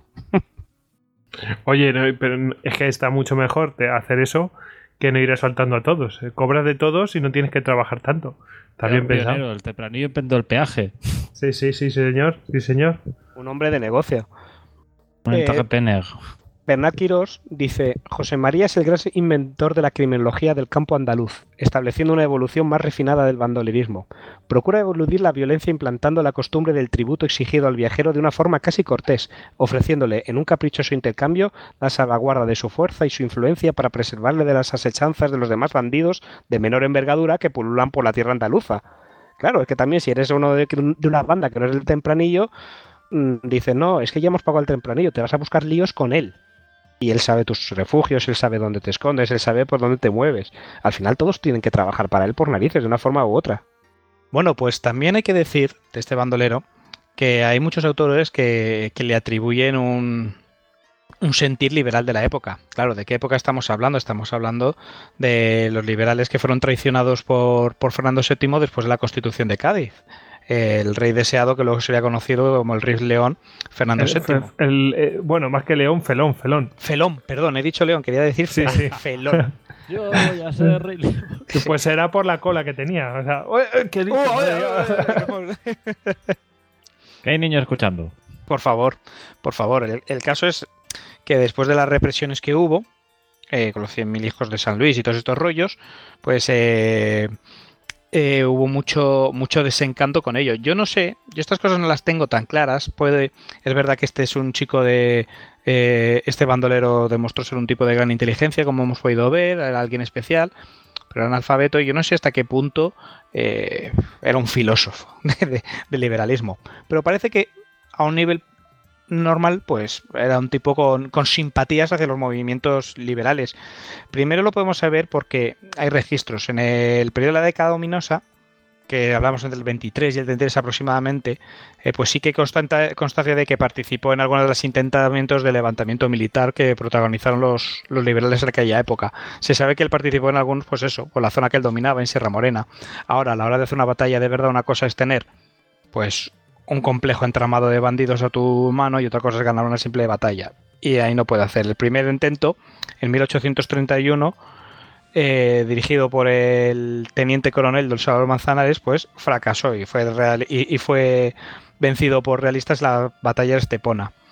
También se dice que tuvo una segunda intentona en el otoño del mismo año, que por lo visto se había comprometido con un general llamado Torrijos a prestar ayuda y asistir a un desembarco. Pero no hay pruebas fehacientes de esto y también fracasó, así que lo vamos a dejar ahí.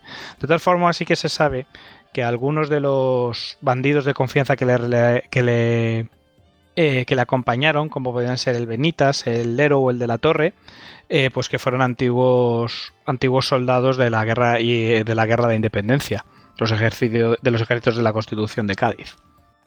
Al respecto hay una anécdota que viene de una lista que es muy conocida, que dice que un día estaba el Tempranillo cabalgando por las proximidades de la Carlota, al sur de Espeñaperros, y que se encontró con un hombre que andaba exhausto, ataviado con ropa militar.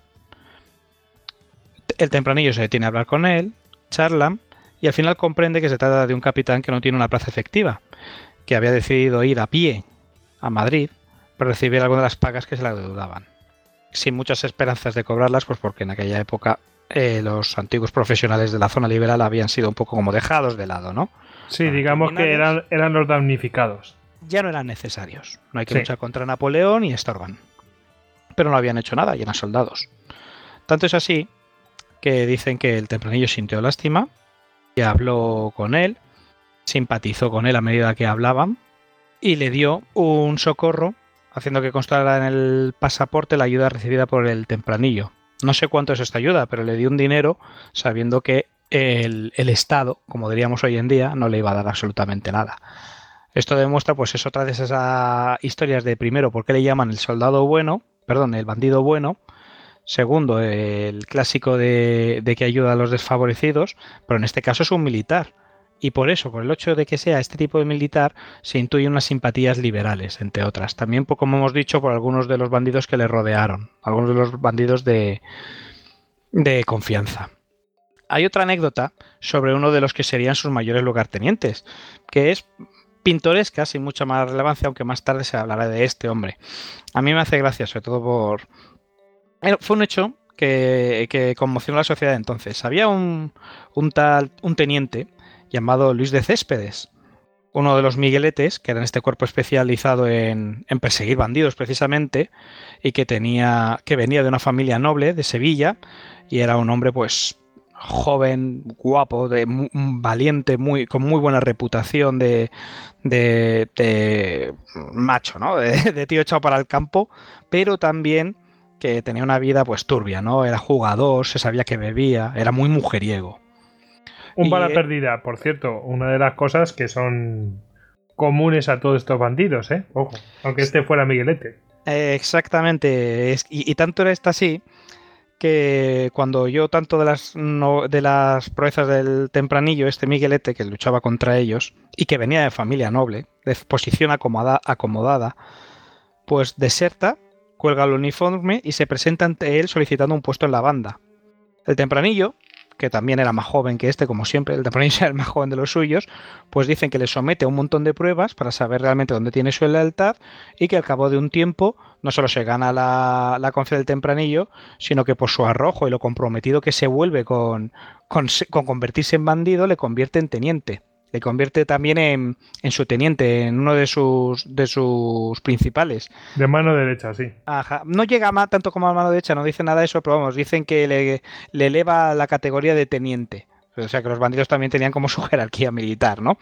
Lugar teniente, claro. Pero te cuentan que este hombre era tan duro y autoritario que entre los propios bandidos le llamaban el veneno.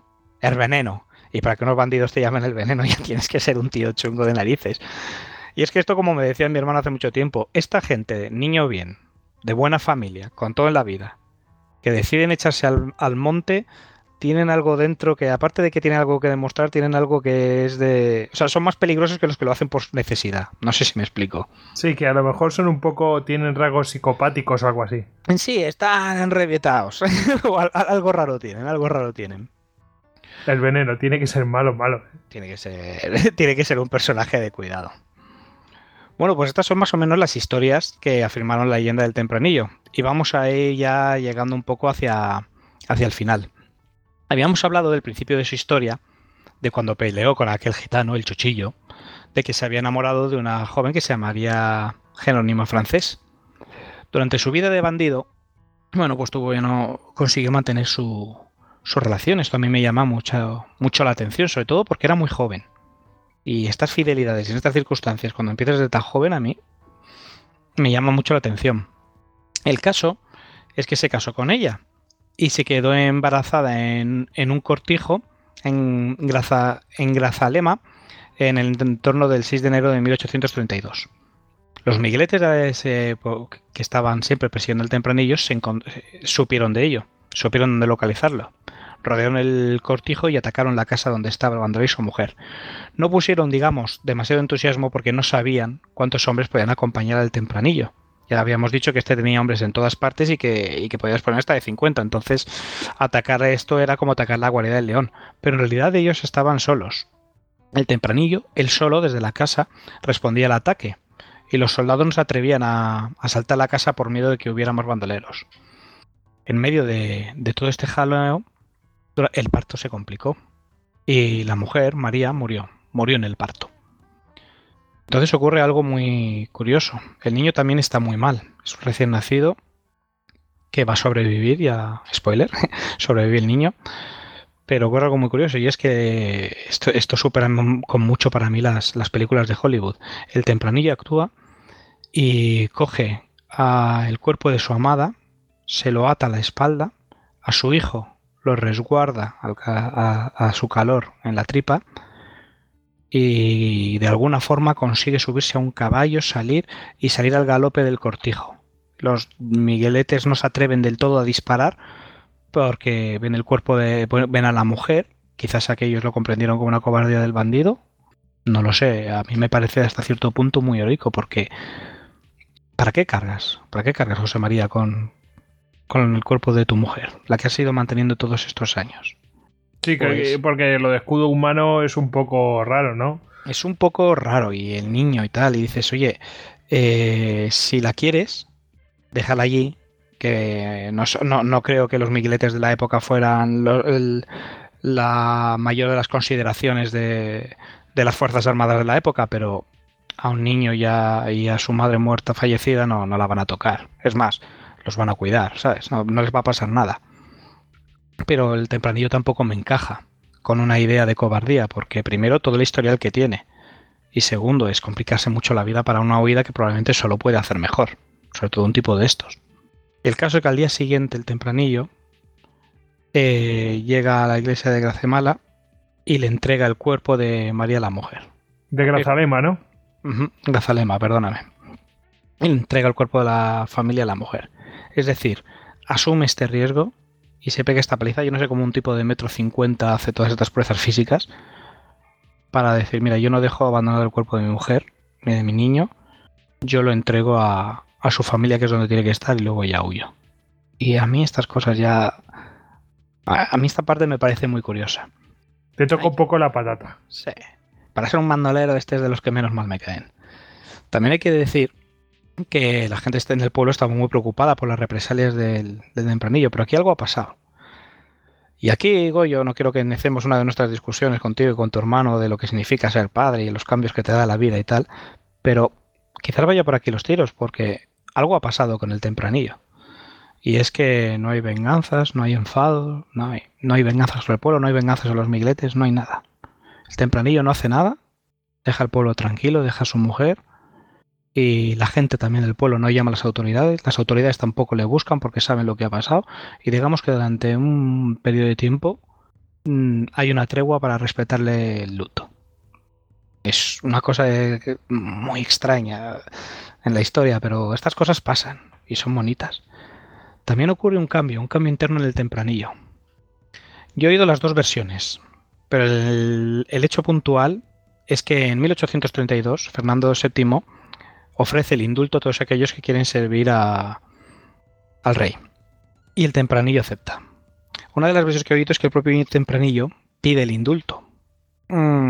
Probablemente, como diría nuestro amigo Beramendi, durante mucho tiempo se estarían fraguando cosas en palacios, se estaría hablando de lo difícil que es el control efectivo de Sierra Morena por sus características orográficas y qué tal, y como tampoco se puede quedar débil, el prestigio del reino puede estar en juego, pues en un momento dado, con una excusa, que creo que era el casamiento de su hija o algo de esto, ofrecer un indulto generalizado y no específico pues puede permitir a muchos salir de esa situación de clandestinidad, que en el fondo muchos que son militares, retirados o abandonados, etcétera, pues tampoco debían de sentirse cómodos ni con el régimen liberal, perdón, ni con el régimen absolutista de Fernando VII, pero tampoco estarían cómodos en la montaña y dedicados al bandidaje.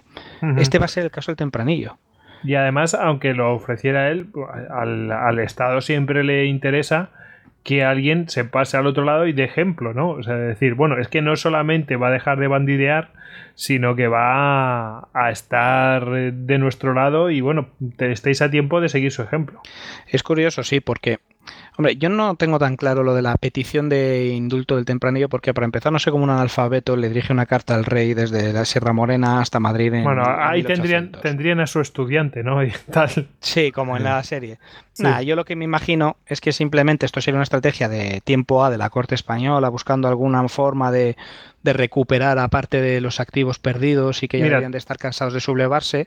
Ya una vez está claro que no va a haber levantamientos y que ya han ganado todas la década ominosa y que el absolutismo es un hecho, es decir, bueno, pues ahora que no va a haber dudas, a ver si recuperamos algunos de estos balas perdidas que eran buenos para nosotros y además nos ayudan a cazar a los otros. Uh-huh. Tony quería comentar algo, no sé si sobre esto o... pero vamos. Bueno, yo iba a decir que o estudiante o cura. Olvidemos el papel de los curas de pueblo en el tema de una sociedad con poca alfabetización a la hora de enviar cartas, leerlas. Sí, señor, es verdad. Pues mira, no va mal tirado. Creo que no lo he contado en este...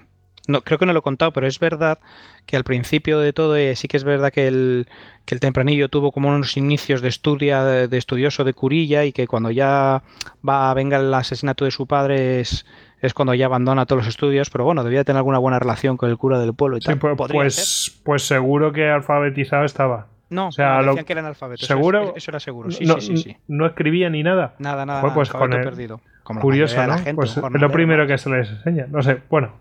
De todas formas... No, estamos en 1800 en Sevilla, en la zona de los jornaleros y tal. Los curas de pueblo muchas veces... O sea, no pueden tener clases y parroquias para todos los pequeños pueblos y villas y tal. De todas formas, he de decirte que, si no recuerdo mal, Carlos III hizo alguna amnistía de estas e intentó hacer lo mismo, ¿no? Pues reclutar bandidos. O sea, que algún precedente yo creo que había. Pero vamos, hablo de memoria, de que me suena, tal. Tiene mucho sentido, de todas formas, por lo que mismo que hemos comentado siempre, son los que mejor conocen la zona. El caso es que algo en el Tempranillo es verdad que... O no, esto es especulación mía, pero el caso es que él era lo bastante joven. Tenía 27, 28 años y era lo bastante duro y estaba su posición lo bastante sólida, y si era tan liberal y si estaba tal, ¿por qué acepta?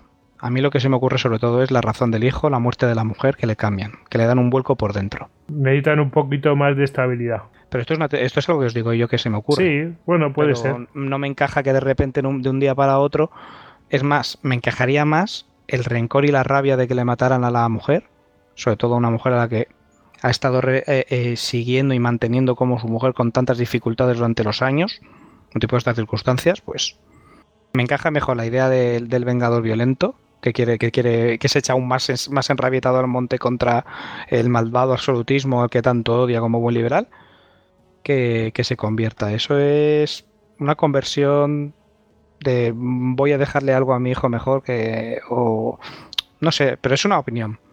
El caso es que el Tempranillo acepta esta amnistía, se va con sus hombres y los reúne y les habla y les dice, vamos a ver muchachos, los que se vengan conmigo y acepten el indulto, nos reconvertimos en migueletes y seremos libres. Esto es una decisión como hombres que puede tomar cada uno.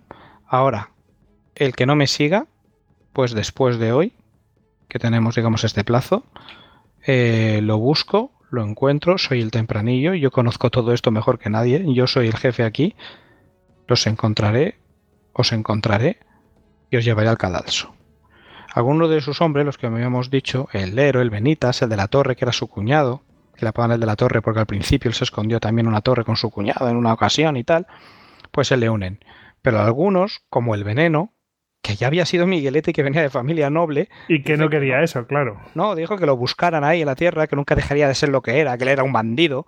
Así que empezó una lucha entre bandidos en la sierra durante un año, año y pico, en la que ciertamente el tempranillo fue cumpliendo su palabra con su nuevo equipo, ahora del lado de la ley, y fue cargándose a muchos de sus antiguos camaradas. El Veneno también cumplió con su palabra, fue bandido hasta el final después de convertirse en bandido a las órdenes del tempranillo. Siguió siendo bandido cuando el tempranillo se hizo de las fuerzas de la ley y en la sierra se encontraron y ahí lo mataron a disparos al Veneno. Pero alguno vamos, podría decir que es verdad que el Veneno cumplió su palabra y el que no cumplió su palabra era el tempranillo. Es curioso que probablemente el bandido tempranillo tenía más alma de estar al lado correcto de la ley, aunque hablemos de un término de un régimen absolutista, y que el Veneno tenía más alma de bandido. Probablemente el tempranillo, que nació como bandido, tenía más alma de policía, de defensor del orden, y probablemente el que nació de familia noble y que estaba en las fuerzas del orden tenía más alma de bandido. Uh-huh. El caso es que ahí estuvo un año más o menos el tempranillo, y al final, pues, el tempranillo muere. ¿Cómo va a caer nuestro tempranillo? Pues al cabo de un año, en una lucha contra otros de sus antiguos camaradas, ya hemos dicho que casi todos en su momento trabajaron para él, algunos se volvieron con él al lado de la ley y otros no. Uno de ellos, el Barberillo, le dispara y le hiere cuando el tempranillo tiene tan solo 28 años. En un artículo del País, sobre un biógrafo de la última biografía del Tempranillo, dicen que no le deja prácticamente a sus hijos, que tenía 2 y que les legó pocos bienes. O sea que tampoco, claro. De cómo muere el Tempranillo, pues nada, en una escaramuza. Hay un par de versiones más o menos pintorescas en que va a buscar a uno de estos hombres a un cortijo. Este amenaza al dueño del cortijo, que le da un fusil, y cuando el Tempranillo llega, pues igual que hacía el Tempranillo, pues este le embosca, le tiene en la mirilla y le dispara. Otras pues son más o menos pintorescas. Para lo que nos interesa, este es el final de Tempranillo, que hay un antiguo que hoy en su esquela, en su tumba, que está en una iglesia, la he perdido de vista, como estoy manejándome aquí, pero en esta iglesia por lo visto pone: aquí yace el rey de Sierra Morena. Y no le faltaba razón, ¿no? Como además creo que en el cantar este pues se habla de eso, ¿no? En España manda el rey, pero en Sierra Morena reina el Tempranillo. Sí. Bueno, muy bien narrado. Esta sí, es la historia del Tempranillo. Bueno, pues eso, Tempranillo empezó. Tempranillo has empezado. Eso. Tú empezaste Tempranillo con esto, Cargollo. Bueno, en fin, no, que después de 12 en mi edad.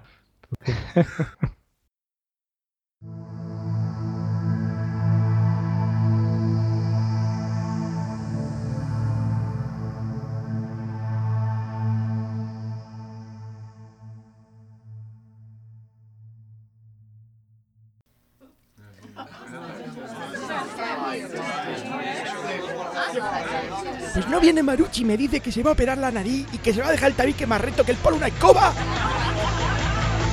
A ver, calla un momento que ya empieza. Esto es HistoCast, no es Esparta, pero casi. No es China, no es Ucrania, no es Sudáfrica... HistoCast, porque tus fiestas nunca volverán a ser lo mismo.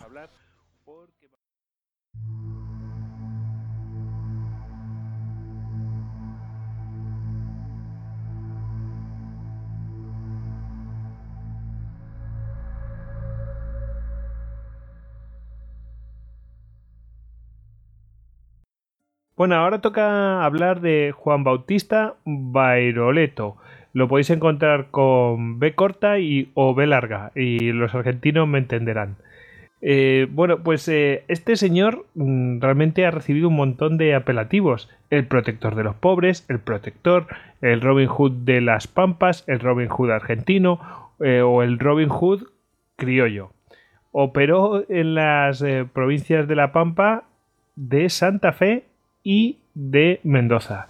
Nació en Cañada Rosquín, en la provincia de Santa Fe, un 11 de noviembre de 1984. Es hijo de una pareja de inmigrantes italianos, el apellido pues le delata, y es el segundo de seis hijos que tuvo esta pareja. Su familia pues se estableció en Colonia Eduardo Castex, que es un pueblo de la provincia de La Pampa, y bueno, estudió hasta quinto grado, pero bueno, enseguida lo tuvo que dejar porque bueno, pues no iban bien las cosas para la familia y había que arrimar el hombro.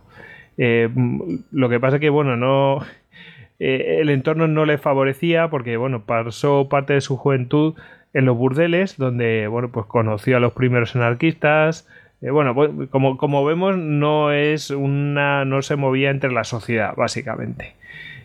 Claro, empezó a acumular algunos robos, o por lo menos presuntos robos, hurtos.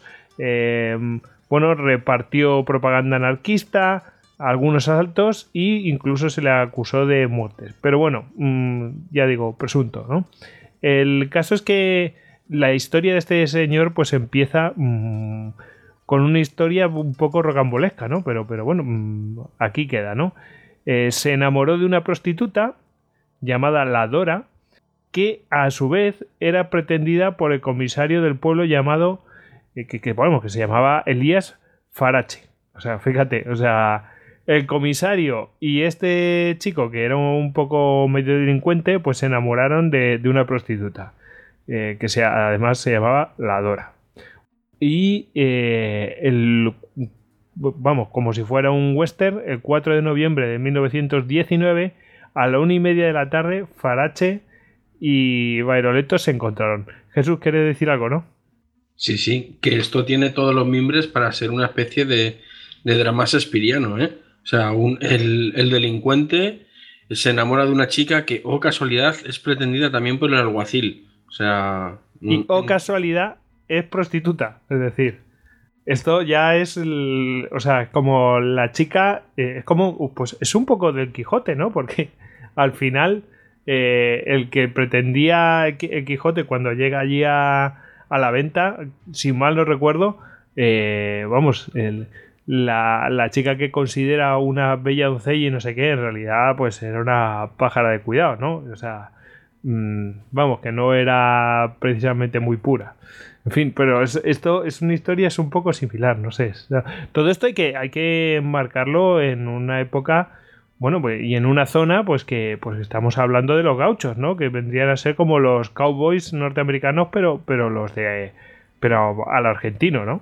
O sea, es un mundo, pues muy salvaje, muy rural, que por supuesto no está desarrollado ni está en plena colonización. De hecho, sigue en plena colonización, sin ir más lejos.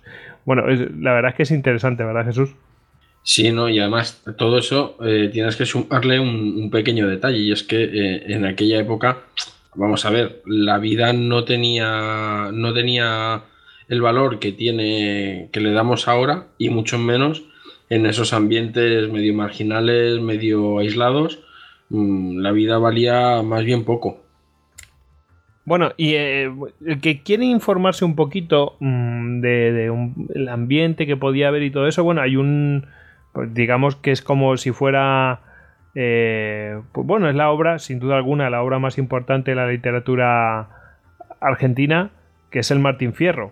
Pues se dice que este señor, Juan Bautista, pues realmente se sabía prácticamente de memoria el Martín Fierro, y bueno, es el mundo en el que vivían, ¿no? Es el entorno. Entonces, bueno, para que se quiera ambientar, pues claramente hay que recomendarles el Martín Fierro. Por cierto, que es bastante interesante, ¿eh? Y bueno, pues estábamos en que el 4 de noviembre de 1919 a la 1:30 de la tarde, cual western, ¿no?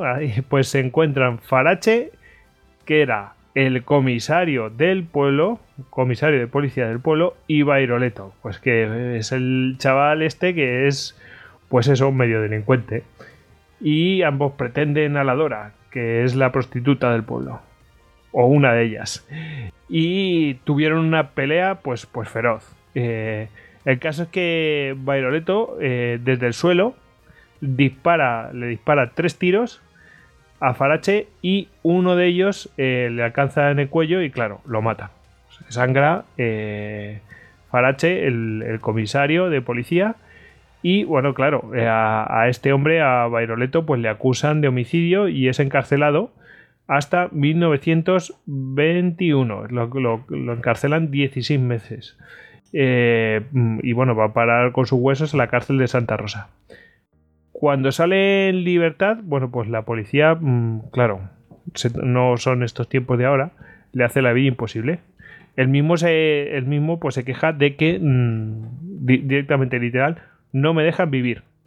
Entonces, bueno, empieza una vida he recogido una serie de apelativos que le dedican, igual que he dicho todos los anteriores, pues es justo decir de todo lo que le dedican, ¿no? Le dicen una vida de bandido, de cuatrero, de bandolero, de fuera de la ley, de forajido o de matrero. Esto me ha encantado porque viene a ser como en plan de un bandolero se va al monte, se echa al monte y ahí vive huyendo de la ley, ¿no?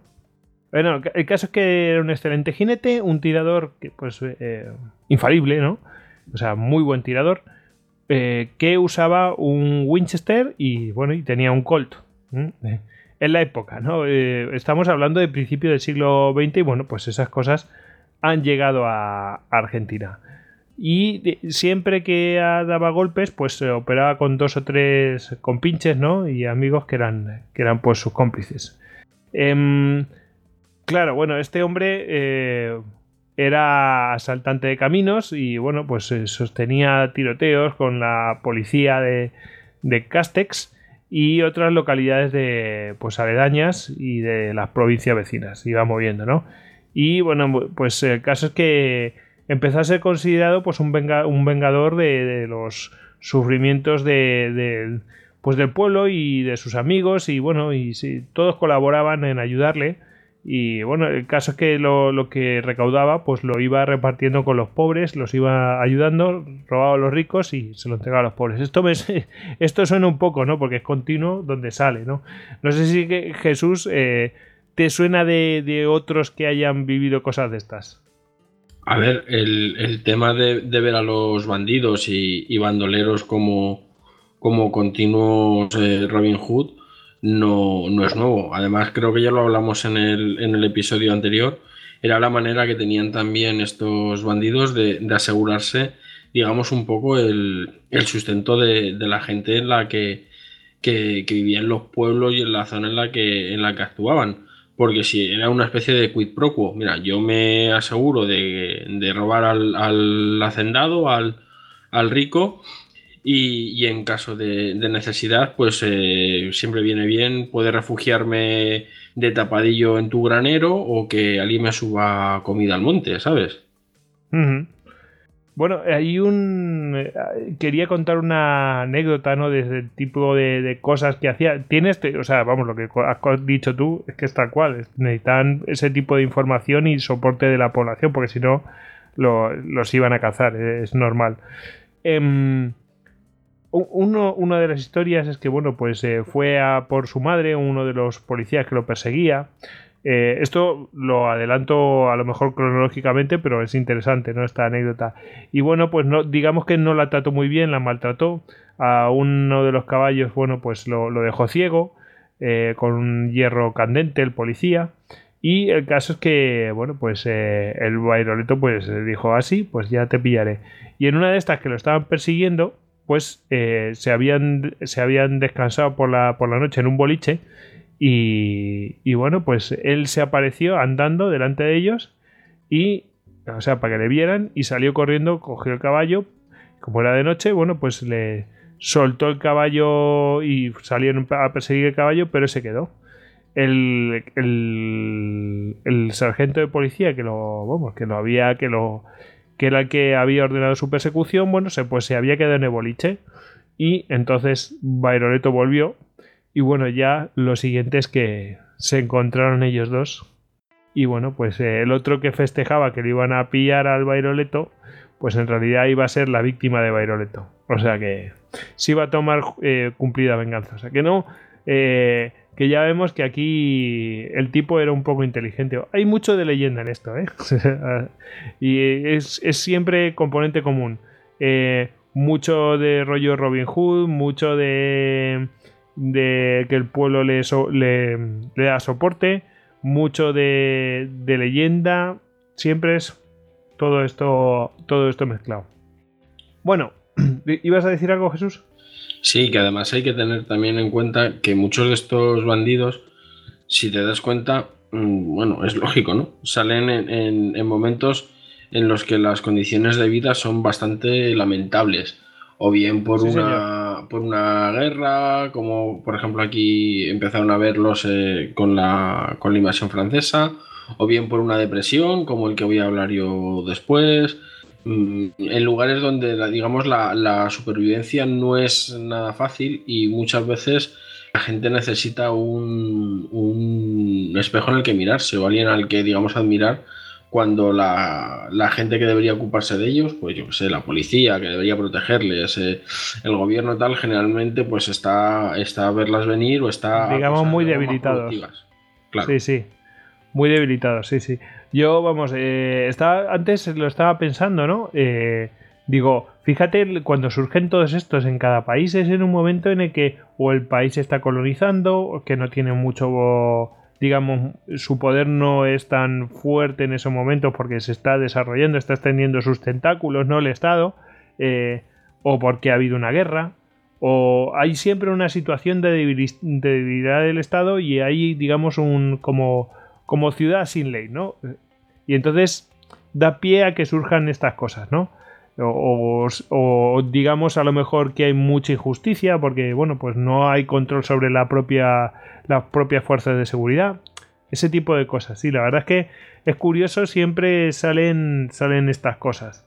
Salen, pues eso, o como hemos mencionado, guerras o estados que tienen que desarrollarse. Sobre todo en zonas, suelen ser en zonas deshabitadas, agrestes, donde no hay mucha población, donde, claro, ahí estás a merced de que te aparezca un tío y nadie te pueda socorrer. En fin, pues sí. Bueno, pues seguimos con la historia de Bairoleto. El caso es que este hombre, pues, ya está convirtiendo en un mito tremendo, porque, bueno, pues claro, lo que ganaba, pues también lo repartía entre la gente. Que, ojo, que esto puede ser verdad, puede ser mentira, pero si es verdad, también hay un interés en ello, porque si tienes el apoyo de la gente, pues te van a informar. Es una forma de pagar servicios, ¿no? Y bueno, pues se movía por ambientes peligrosos, como siempre, casa de juego, prostíbulos, vamos, su ambiente habitual desde que era joven. El caso es que conoce a Telma Ceballos y se establece con ella en Alvear, en la provincia de Mendoza. Como curiosidad, esta Telma Ceballos murió en el 2014, a los 101 años. Yo cuando lo vi no daba crédito. Digo, pero que esta tía ha vivido hasta 2014, ¿cuántos años tiene? Luego lo miré y 101 años. Increíble, macho. O sea, hasta antes de ayer prácticamente teníamos aquí una tía que había vivido con él e incluso que le dio dos hijas a Bairoleto, Juana y Elsa. Alucinante. Pero de todas maneras, cuando se casó con él, tenía que ser muy joven, ¿no? Sí, porque sí, si tenía. En 2014 murió y tenía, ¿cuántos años? 103. 101. 101. O sea, nació en 1913. O sea, que se tendría que casar muy joven. Se casó, pues a lo mejor con 16 años, a lo mejor. Sí, porque todo esto yo creo que es de la década. Y por lo que se dice, esta mujer vivió 20 años con él. Y a este hombre después lo matan en 1941. No me salen las cuentas. En algún sitio alguien está mintiendo. Sí, no, es que cuando lo has dicho me queda así un poquito como madre mía. Sí.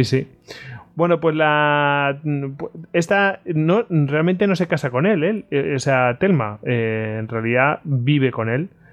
Nunca se llegó a casar, pero bueno. Bueno, y de hecho su familia está en desacuerdo que se fuera con él, obviamente. Y bueno, ella se escapa con él. Bueno, pues ya está. O sea, que estamos hablando un poco de locura de juventud. En la década de los 30, de 1930, pues claro, prácticamente enemigo número uno de la zona, pues se le hace responsable de cualquier asalto o muerte pues que ocurra, ¿no? Esto también es leyenda, será verdad, etcétera. Aunque él reconocía solamente 4 asesinatos y los 4 por necesidad. Vamos, o que lo mataban, ¿no? Entiendo que es eso. Hombre, a mí entrar en el... sacar, digamos, a prácticamente toda la policía para entrar en el boliche y matar al jefe de policía por venganza, necesidad no es. No es, yo no, por eso te digo que no lo veo. Bueno, y a principios de los años 40 ya toman cartas en el asunto con él. Recordemos, Argentina en ese momento está para arriba a tope. Digamos que Argentina se había beneficiado pues de las 2 guerras mundiales, había surtido de material y de alimentos a los contendientes, y bueno, pues ahí está Argentina súper pujante. Entonces, claro que esta Argentina no es Buenos Aires, está más apartado, pero vamos, el Estado pues tiene mucho poder y lo va a ejercer, ¿no? Entonces, bueno, pues realmente organiza una persecución para acabar con este hombre. Ya es en plan, bueno, se acabó, esto ya no es serio y es el fin de una etapa y va a comenzar otra. Bueno, el caso es que lo sorprenden en la madrugada del 14 de septiembre de 1941 en Colonia San Pedro de Atuel, también conocido este pueblo como Carmenza, que está al sur de General Alvear. Que era donde se habían establecido pues en el pasado. Esto es provincia de Mendoza. Lo sorprenden en su casa. El caso es que había sido entregado por un viejo compinche suyo que lo vendió a cambio de la recompensa que se ofrecía por él. El compinche este se llama Vicente El Ñato Gascón. El Ñato es el apelativo. En realidad es Vicente Gascón, que le llamaban El Ñato. Bueno, el caso es que rodean su casa por hasta 16 miembros de la policía y después de un tiroteo o balacera, como lo queréis llamar, pues antes de entregarse se quita la vida para no caer preso. Y bueno, aquí voy a traer el testimonio, el relato de su compañera y madre de sus hijas. Cito textualmente. Juan se suicidó, no lo mataron, él se suicidó. Yo me levanté de la cama tras él, protegiendo a las chicas. Veo que se pega el tiro y empieza a caer para atrás. Se apoya en la pared y cae al piso. Luego entró la policía y le tiraron ya muerto en el piso.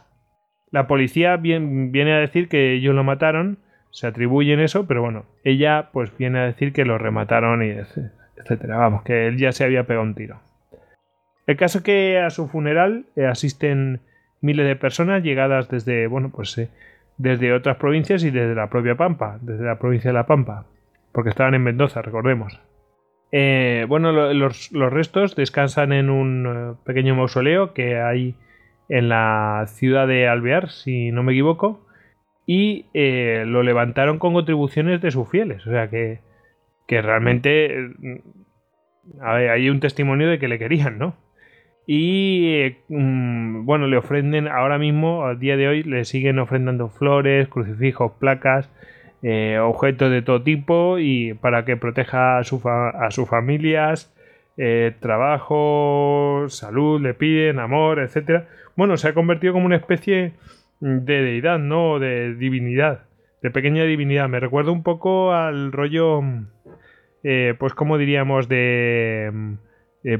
como mexicano, ¿no? La Santa Muerte y estas cosas, no sé, me llama mucho la atención. El caso es que algunos, incluso cuando entran en el cementerio, pues desde la puerta del cementerio hasta donde está el pequeño mausoleo este, pues van de rodillas, ¿no? Haciendo esa distancia. Bueno, curioso, ¿no?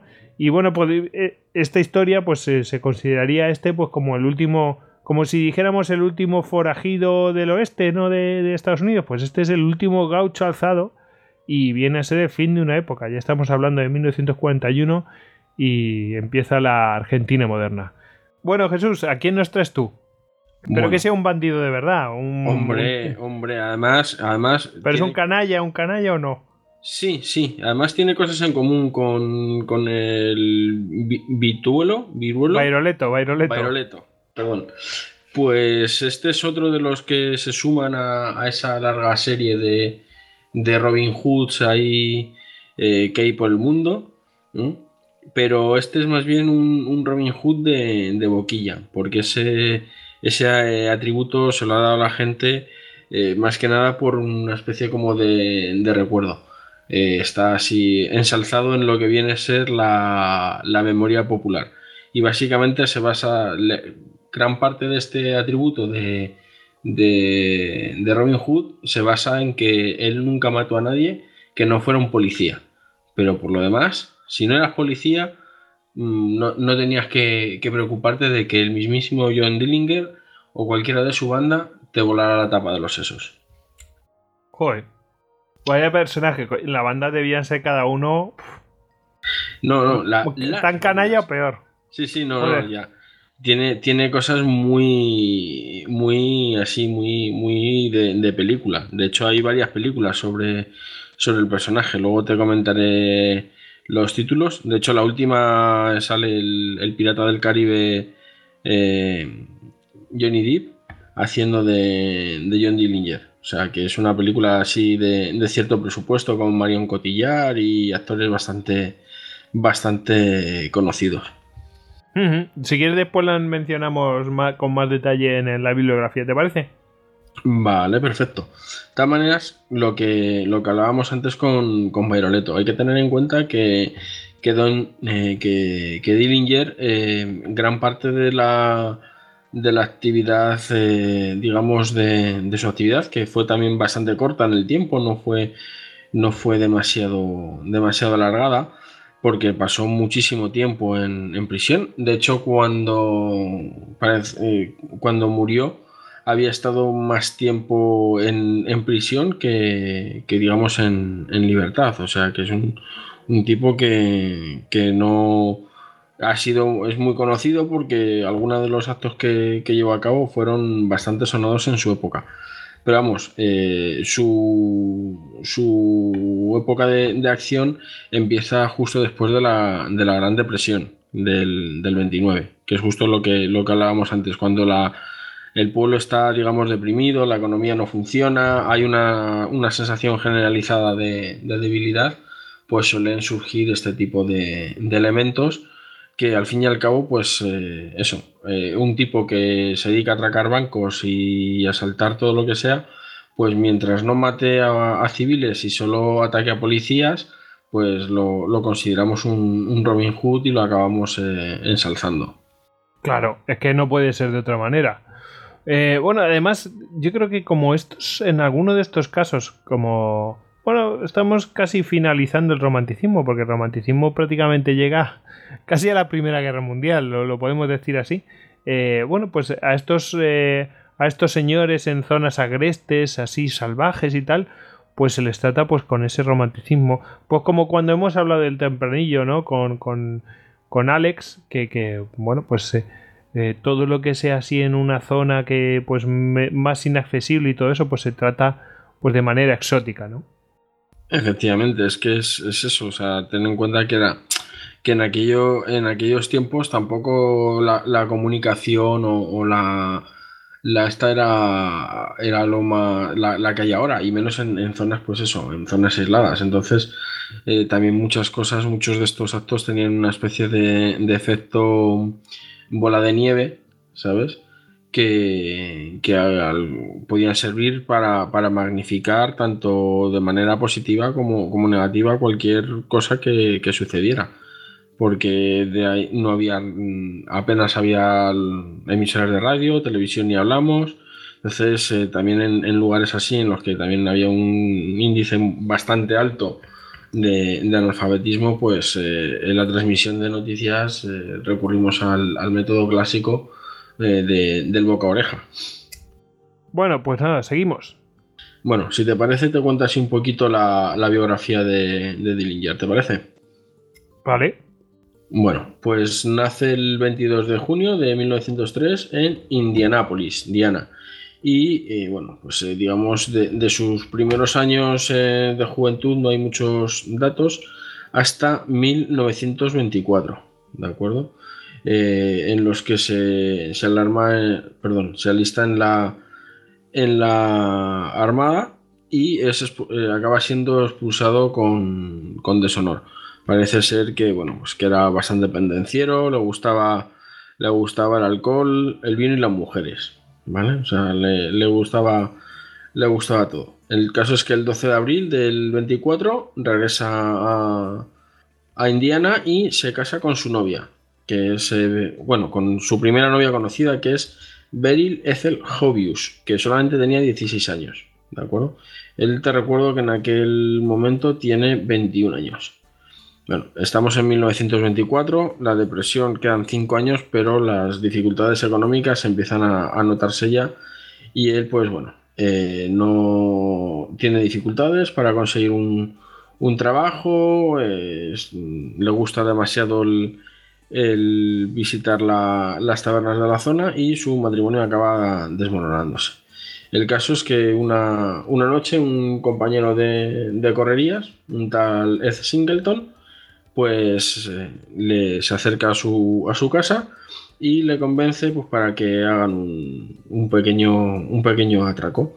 El caso es que cometen el atraco, pero la policía les detiene. Este Singleton, que parece ser que tenía algo más de posibles, consigue contratar un abogado y sale libre, pero a John Dillinger él no puede contratar un abogado y el tendero al que habían atracado, que parece ser que era bastante influyente, presiona y le caen nada más y nada menos que 9 años de cárcel. Joder. Sí, además hay que tener que... 9 años por un atraco. Por un atraco, pero no a un banco, no, sin muertos. Sí, sin nada. Lo típico de ratería, ¿no? Sí, efectivamente. El ratero. Lo que pasa es que parece ser que el tendero al que asaltaron era bastante conocido en la zona, bastante influyente y le cae... Acabáramos. Claro, ya sabes cómo funciona esta cosa, ¿sabes? Si das con la persona menos indicada, tienes problemas. Lo hemos visto con este hombre, con Bairoleto, lo hemos visto con el Tempranillo, o sea... lo está moviendo continuamente de ostras, si das con una persona que no te conviene, al final te van a ir a cazar. Ahora, si coges a un pobre diablo, ¿a quién le importa un pobre diablo? Claro, efectivamente, es un poco que fueron a atracar justo a la persona que menos les convenía atracar, ¿sabes? Esto es como lo que dicen, si robas 100 euros vas a la cárcel y si robas 100 millones de euros vas al Congreso, ¿sabes? Igual. Esto es similar. Fueron a atracar al tendero más chungo de toda Indiana. Adelante. El caso es que estando en prisión, como todo el mundo sabe, las prisiones son un centro de reinserción social y te ayudan a reintegrarse a la sociedad, y en esta época más. El caso es que Dillinger, a pesar de que se parecía que se estaba adaptando bastante bien a la vida de la cárcel, incluso participó en el equipo de béisbol, allí acaba cediendo a la vida, digamos, de delincuente, y en uno de los trabajos de la cárcel, concretamente en la lavandería de la prisión del estado de Indiana, formó su propia banda criminal. El caso es que parece ser que tanto los funcionarios de prisiones como la gente que le vio jugar en el equipo de béisbol de la prisión decía que jugaba realmente bien, que si no hubiera sido, si no hubiera sido bandido, sí, podía haber acabado jugando a ser podría haber sido un jugador de béisbol profesional. O sea, que parece ser que el tío como ladrón no tuvo éxito, pero podía haberlo tenido como jugador de béisbol. Quién sabe, estaríamos hablando de una leyenda. ¿Que sería tan leyenda si hubiera sido jugador de béisbol? No lo creo. No, yo creo que tampoco. El caso es que Dillinger acaba saliendo de prisión.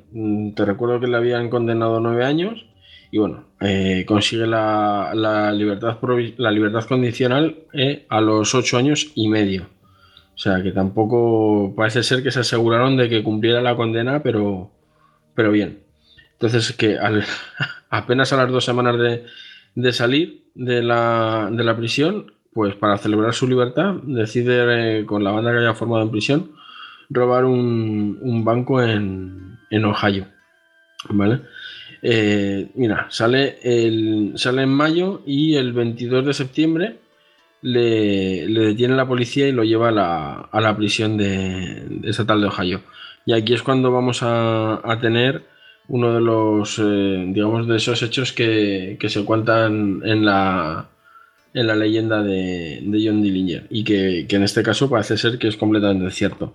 Resulta que a los 4 días de estar en prisión, 2 miembros de su banda se presentan en la prisión vestidos de policía y se presentan allí ante el sheriff Saber y le dicen que tienen una orden para trasladar al preso al penal de Indiana. Entonces, bueno, el caso es que el sheriff pues no se lo termina de creer, le huele a chamusquina y cuando les pide las credenciales y la autorización, pues los tipos tiran de pistola y se cargan al y sheriff. Se armó la balacera. Sí, efectivamente. Estos mataron por necesidad al sheriff Saber. Necesitaban salir de allí pitando con lo que fuera, ¿vale? Entonces el caso es que, ves, aquí otra vez parece ser que John Dillinger tenía algo de mala suerte. Por necesidad. Claro, sí, sí. El caso es que a pesar de que no había cometido ningún crimen federal, ¿de acuerdo? Pero el hecho de haber matado al sheriff, pues no le debió hacer mucha gracia al señor Hoover, J. Edgar, y bueno, pues fue el FBI el que empezó a encargarse de la búsqueda y captura de John Dillinger. Ya se puso toda la maquinaria del Estado en marcha. Sí, sí, además te recuerdo que el señor J. Edgar Hoover no tenía fama de ser una persona cabal y capaz de ejercitar la empatía, sino que más bien pues era un poquito déspota, y el hecho de que un muerto de hambre, como él lo llegó a calificar, hubiera matado a un agente de la ley, pues le sacó de sus cabales. Sí, bueno, de todas formas, llamar muerto de hambre a la peña, ¿no? Sobre todo cuando han pasado lo de la crisis del 29... Hoy día se lo hubieran comido, ¿no? Por decir frases literales como esa. Bueno, que después tenemos ahí a gente que dice que algunos países son sacos de mierda y esas cosas, pues... Y ahí lo tienes de presidente del gobierno, así que... Bueno, a otras cosas. Venga, seguimos. Bueno, el caso es que una vez liberado, Dillinger y su banda se dedican a atracar varios bancos, en algunos de los cuales hubo víctimas, pero la banda tenía bastante cuidado de no herir a civiles. Sí que es cierto que hubo varios policías muertos y bueno, pues ellos siempre conseguían darse a la fuga. El caso es que en uno de estos atracos, en la ciudad de Chicago, pues la cosa se les complica y acaban matando al agente de policía William O'Malley, ¿de acuerdo? Le estaban robando el primer banco nacional. Otro más, sí. Estaban robando el primer banco nacional del este de Chicago, que desde luego no quiero saber yo lo que pondrían las tarjetas. Entonces, bueno, pues el caso es que se esconden en Florida, en un hotel, y allí el 23 de enero de 1934, la casualidad o la mala suerte que parece ser que perseguía a este hombre, pues hace que el hotel donde estaba, el Hotel Congress, pues se incendie. Simplemente hay un incendio, ¿de acuerdo? Les pilla a Dillinger junto con Clark y Markley, que eran los miembros de su banda, y les pilla allí. Entonces, bueno, los bomberos les reconocen, ¿de acuerdo? Les reconocen, llaman a la policía y se les detiene y se les incautan varias armas y $25,000 en efectivo, que en 1934 eran 25, un dineral total. Vale.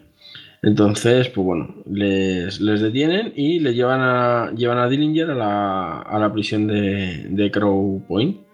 Entonces aquí tiene lugar, digamos, el segundo hecho más conocido, o tal vez el primero más conocido de la vida de John Dillinger. Y es que mientras está esperando el juicio, pues consigue una... Según las versiones es una pastilla de jabón, otras versiones dicen que un trozo de madera y algo para tallarlo, y lo que hace es tallar una reproducción de una pistola, ¿de acuerdo? De un revólver. Entonces usa el betún de los zapatos para ennegrecerlo y darle así como si fuera una pátina de metal, y consigue engañar a los guardias, haciéndoles creer, pues eso, que está armado. Les encierra en su celda, le roba sus armas y sale por la puerta de la prisión. Tan tranquilo. Tan tranquilo. Entonces, te puedes imaginar que esto, si las autoridades, y en especial el señor Hoover, estaban ya bastante, digamos, molestos, con Dillinger, pues esto lo único que hace, esta manera de avergonzarles, lo único que hace es encabronarles más. Entonces resulta que no solamente se escapa de la prisión, no solamente sale por la puerta, sino que lo hace en el flamante Ford V8 del sheriff, ¿sabes? O sea, le roba el coche al sheriff, lo cual, sí, pues sí. Encima... Como te puedes imaginar, lo que hizo fue que la lista de amigos de Dillinger aumentara de manera exponencial. Pero es que este señor, en realidad, claro, es que va haciendo amiguitos, va troleando a la peña. Es como si se riera de todos. Sí, o sea, de hecho, parece ser que la gente que lo conoció decía que tenía una especie de carisma, un encanto bastante especial, y que gran parte de ese encanto consistía en que, pues eso, que era, no dejaba de ser como un niño malo, un niño travieso, ¿de acuerdo? Entonces pues tenía que hacer cosas de estas, si no sería él. Sí. Bueno, el caso es que aquí nuestro amigo John comete un error bastante grande. Y es que resulta que con el coche que le ha robado al sheriff, cruza la línea del Estado, y ahora ya sí, el FBI puede involucrarse, digamos, de manera oficial, ¿sabes? Sí, que hasta entonces de manera no oficial estaban dando apoyo a la policía del Estado, pero ahora en el momento que ya se convierte en un asunto interestatal, ya el FBI va con sus efectivos. Efectivamente, ya el FBI no tiene, ya Hoover no tiene por qué esconderse ni usar ningún subterfugio, ni no, yo no estoy investigando, estoy ayudando a otros a que investiguen. Ya es un delito federal y ya puede. Fijaos la importancia, porque antes estábamos funcionando con sheriff, pues con medios, digamos, un poco fragmentados, ¿no? Y ahora ya se va a utilizar un medio que, aparte de todas esas fuerzas que hay que siguen fragmentadas, ahora se va a utilizar un medio que ya no, o sea, van todos a una, ¿sabes? Entonces hay un solo mando. Importante esto, porque es que, claro, ahora, como tú dices, ha cometido un error y vamos a ver lo que pasa. Ahora sí que, como decía mi abuela, Dillinger se ha caído con todo el equipo, porque ahora ya tiene al FBI, o sea, a todo, digamos, toda la maquinaria del Estado ya sí que le está buscando. El caso es que, si recuerdas, a Dillinger la habían encarcelado junto con otros miembros de su banda, que les habían reconocido en el incendio. Bueno, pues estos son juzgados y condenados a muerte. Dos de ellos son condenados a muerte por la muerte del oficial O'Malley, y otro es condenado a cadena perpetua. El caso es que hay un intento de fuga Y de estos tres, uno de ellos muere, otro es condenado a cadena, o sea, otro simplemente no consigue escapar, y el otro, pues bueno, es herido, y en el momento en que se recupera, ya sabes que los Estados Unidos no pueden ejecutar a un enfermo, pues en el momento en que se recupera de las heridas, se lo cepillan. Se lo entregan a la muerte. O sea, no estaría feo entregarle a la muerte a alguien enfermo, ¿sabes? O estaría feo. El caso es que Dillinger, pues eso, se refugia en Chicago y se reúne con Evelyn Frachette, que es la novia, digamos, la nueva novia, ¿de acuerdo? Y uh-huh. Pues bueno, como estaba ocioso, decide formar una nueva banda. Pero bueno, de aquí en adelante la carrera criminal de Dillinger va en picado. No, enseguida les siguen, les detectan y les van desarticulando, teniendo en cuenta que el FBI estaba ya detrás de ellos, digamos, en modo sabueso.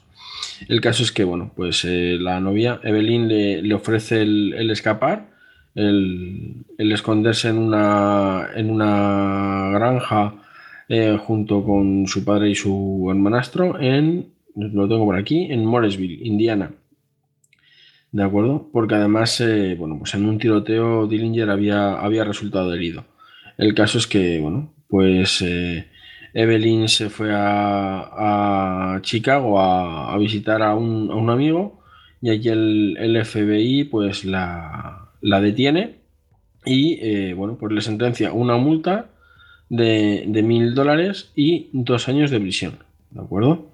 Entonces, pues bueno, Dillinger se entera, ¿de acuerdo?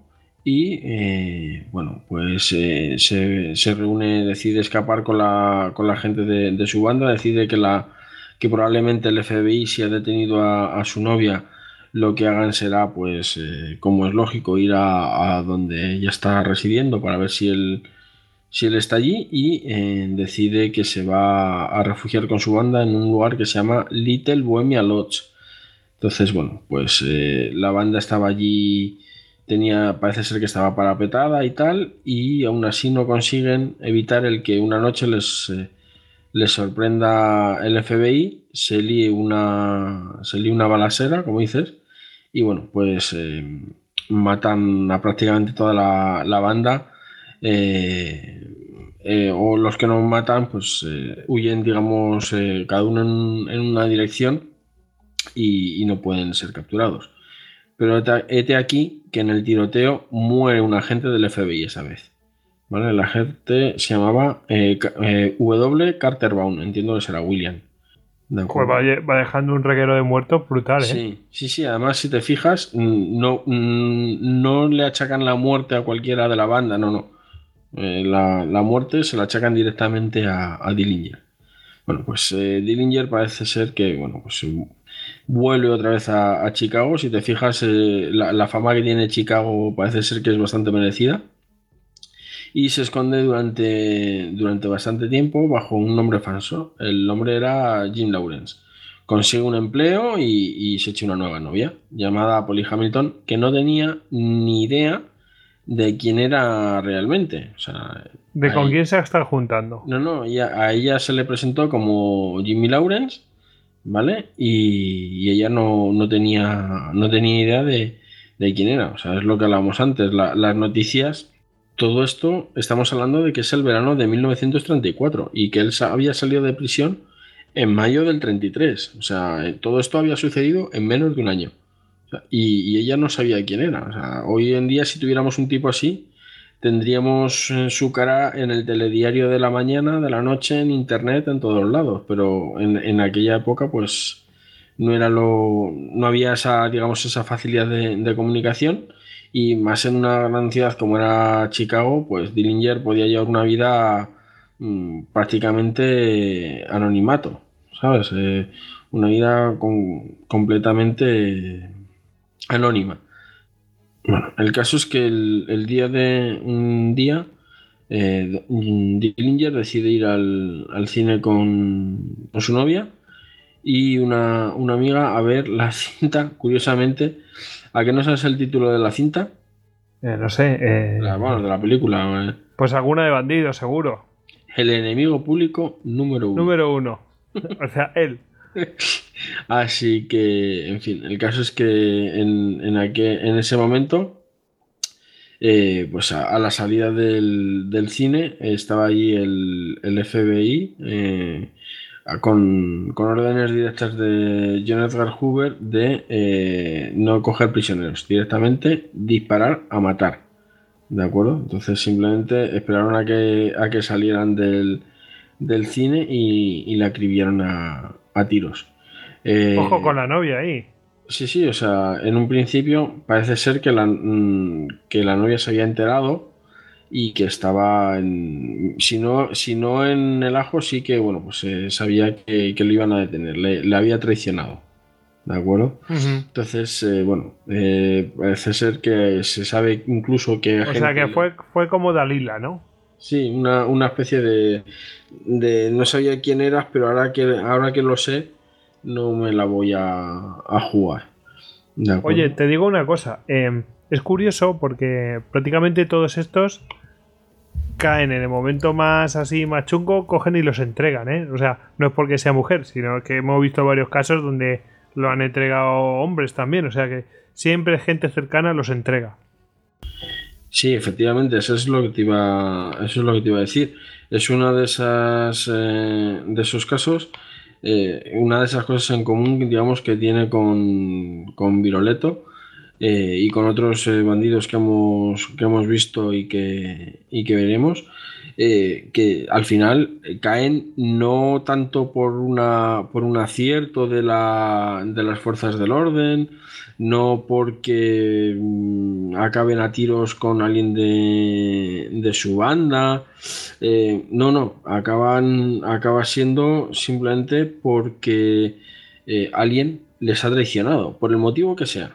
O sea, bien porque en un momento dado pues no hayan cumplido alguna expectativa, bien por ansias de poder de la persona que les traiciona o por el motivo económico. O sea, es algo que viene siendo, yo diría que si no te cojan así es que no eres un bandido lo suficientemente, digamos, épico. Uh-huh.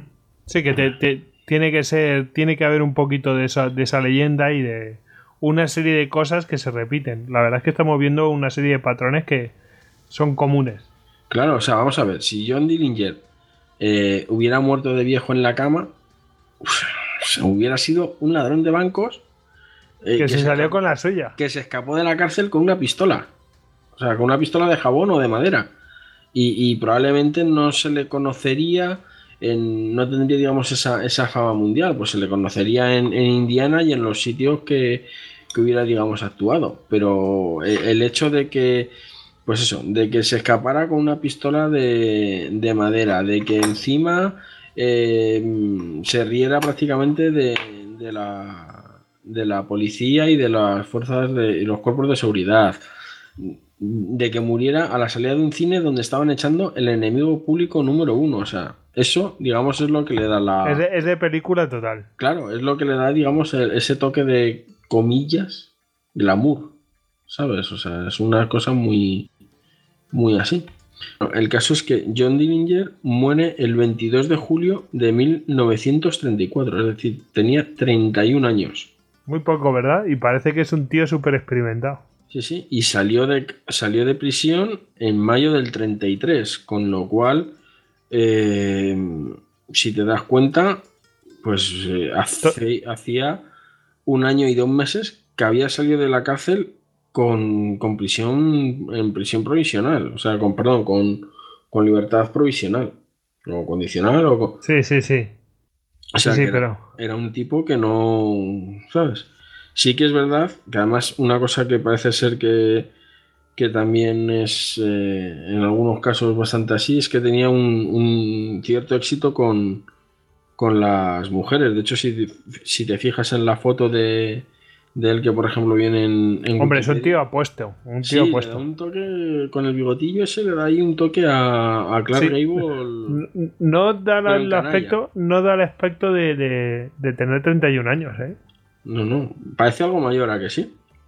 Yo creo que luego la puedes poner ahí en el este y verás que, ¿no? O sea, es un tío, pues eso. Si tú le ves por la calle, no piensas que sea un ladrón o un atracador de bancos. Uh-huh. Bueno, pues ¿quieres añadir algo más de Dillinger? No, nada más. El hecho es que y su archienemigo Hoover. Sí, no, la verdad es que yo creo que independientemente de todo, este hombre un poquito de gafe sí que tenía. O sea, es que... me escondo en un hotel, se incendia y nos reconocen. Resulta que le robo el coche al sheriff y joder, voy y cruzo la línea del estado sin darme cuenta y ya tengo ahí a mi amigo Hoover que estaba deseando hincarme el diente, ya le he dado pie y ¿sabes? O sea, es como un poquito así.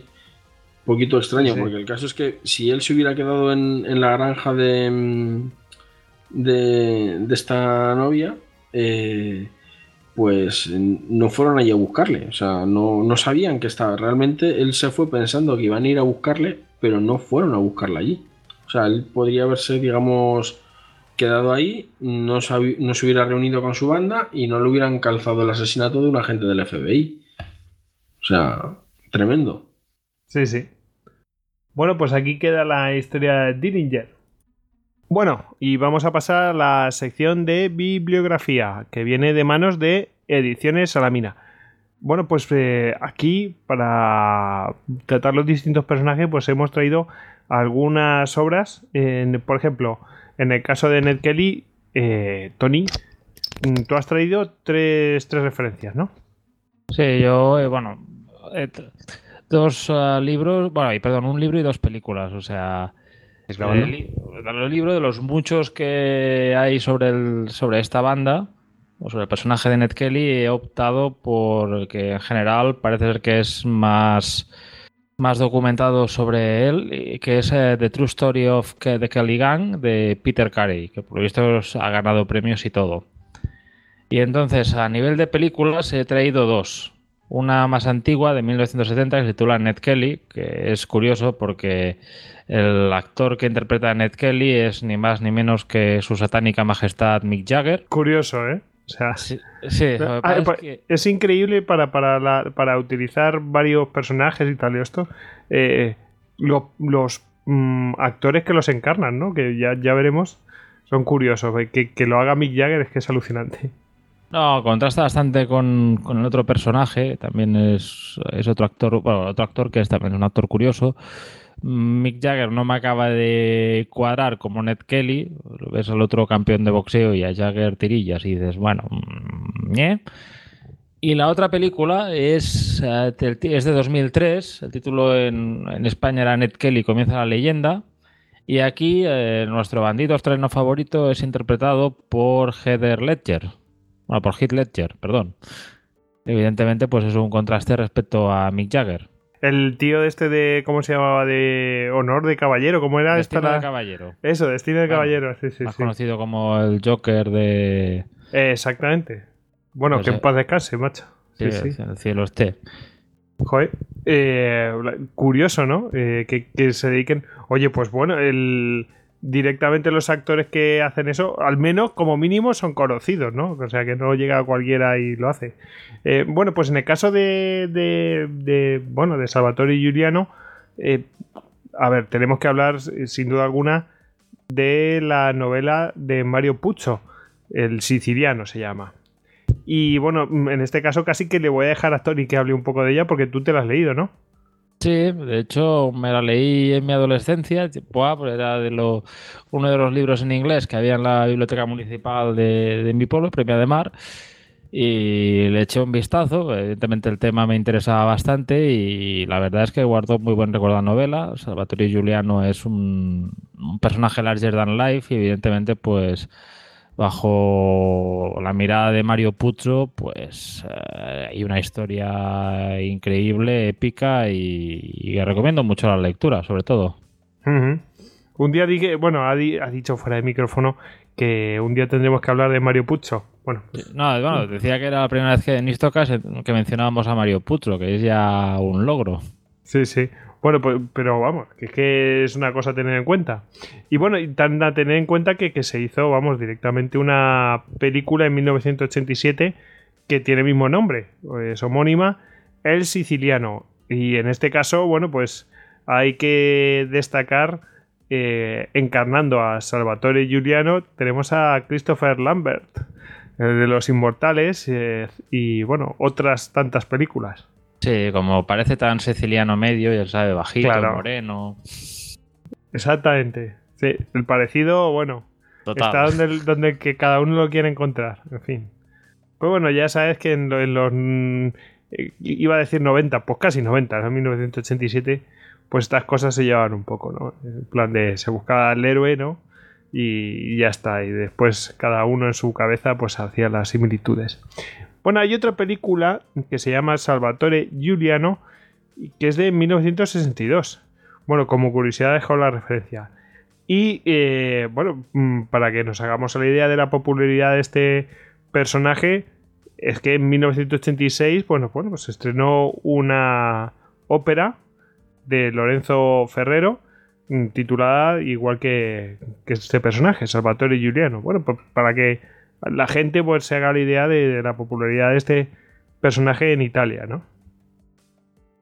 Bueno, y de Juan Bautista Bairoletto hay... bueno, hay dos películas, pero en realidad es una. Se grabó una en 1965 que se llamaba, lo llamaban Bairoletto, pero esta no se ha llegado a estrenar comercialmente.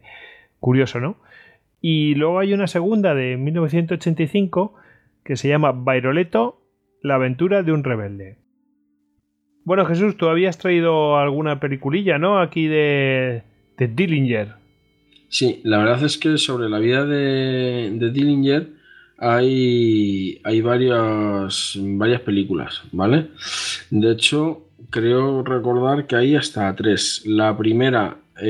hacía muy poquito relativamente que había muerto, es del año 45 y se llama, pues así, se llama John Dillinger, ¿para qué nos vamos a complicar? Es una película que habla de John Dillinger y se llama como el personaje, ¿de acuerdo?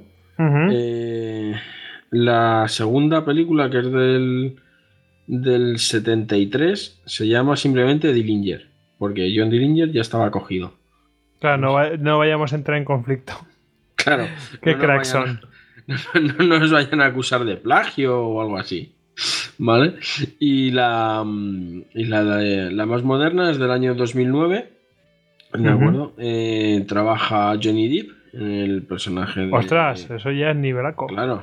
O sea, yo pensé que iba a ser una televisión, o sea, la típica película de televisión o algo así. No.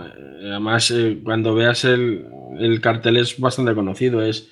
Johnny Depp con bigotito, gafas así de estas medio circulares, el gorro, una gabardina negra, así como saliendo como a la carrera, y una Tommy Gun. O sea, que el cartel seguro que lo has visto en algún momento. El caso es que está Johnny Depp, Christian Bale, que interpreta al agente Purvis, que es el que le mató. Estamos hablando nada más y nada menos que de Batman, del penúltimo Batman. Y de Marion Cotillard, ¿vale? Haciendo de una de las novias de Dillinger. Y la película se llama Enemigos Públicos. Como la película que está en este... Bueno, en este caso la otra película era Enemigo Público número 1, pero aquí claro, Enemigos Públicos. Es que ahí juegan un poco con... Sí, con el final, ¿no? Con el final, efectivamente. De hecho... He encontrado por ahí una leyenda urbana de estas que dicen que en realidad al que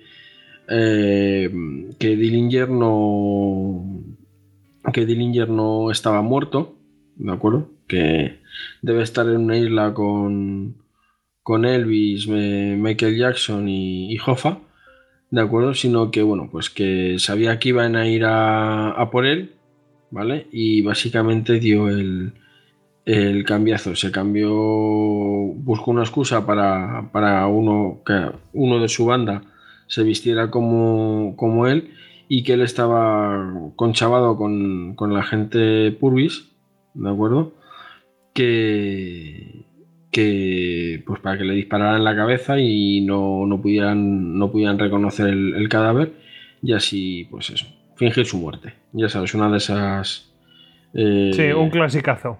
Sí, lo que pasa es que parece ser que está bastante claro que esto no es así, porque sí, es verdad que le dispararon en la cabeza, pero la bala entró por un ojo y salió por la parte de atrás del cráneo, con lo cual lo que es la cara no estaba muy desfigurada. Con lo cual, pues bueno, no deja de ser una de esas leyendas urbanas, ¿sabes? Que el día que aparezca esa isla nos vamos a cagar todos, porque va a estar allí, vamos, la flor y la nata de la humanidad. Sí, señor. Van a estar Elvis, todos los delincuentes, claro. Estará Giri Gil, estará Chiquito de la Calzada, en fin. Hombre, sí, ojalá encontramos una isla con Chiquito de la Calzada. Se lo iban a pasar bien. Sí, la verdad es que sí. En fin, ya este tema lo trataron los de ¿cómo se llamaba? Muchachada Nui, ¿no? En fin. Eso de dónde están todos juntitos.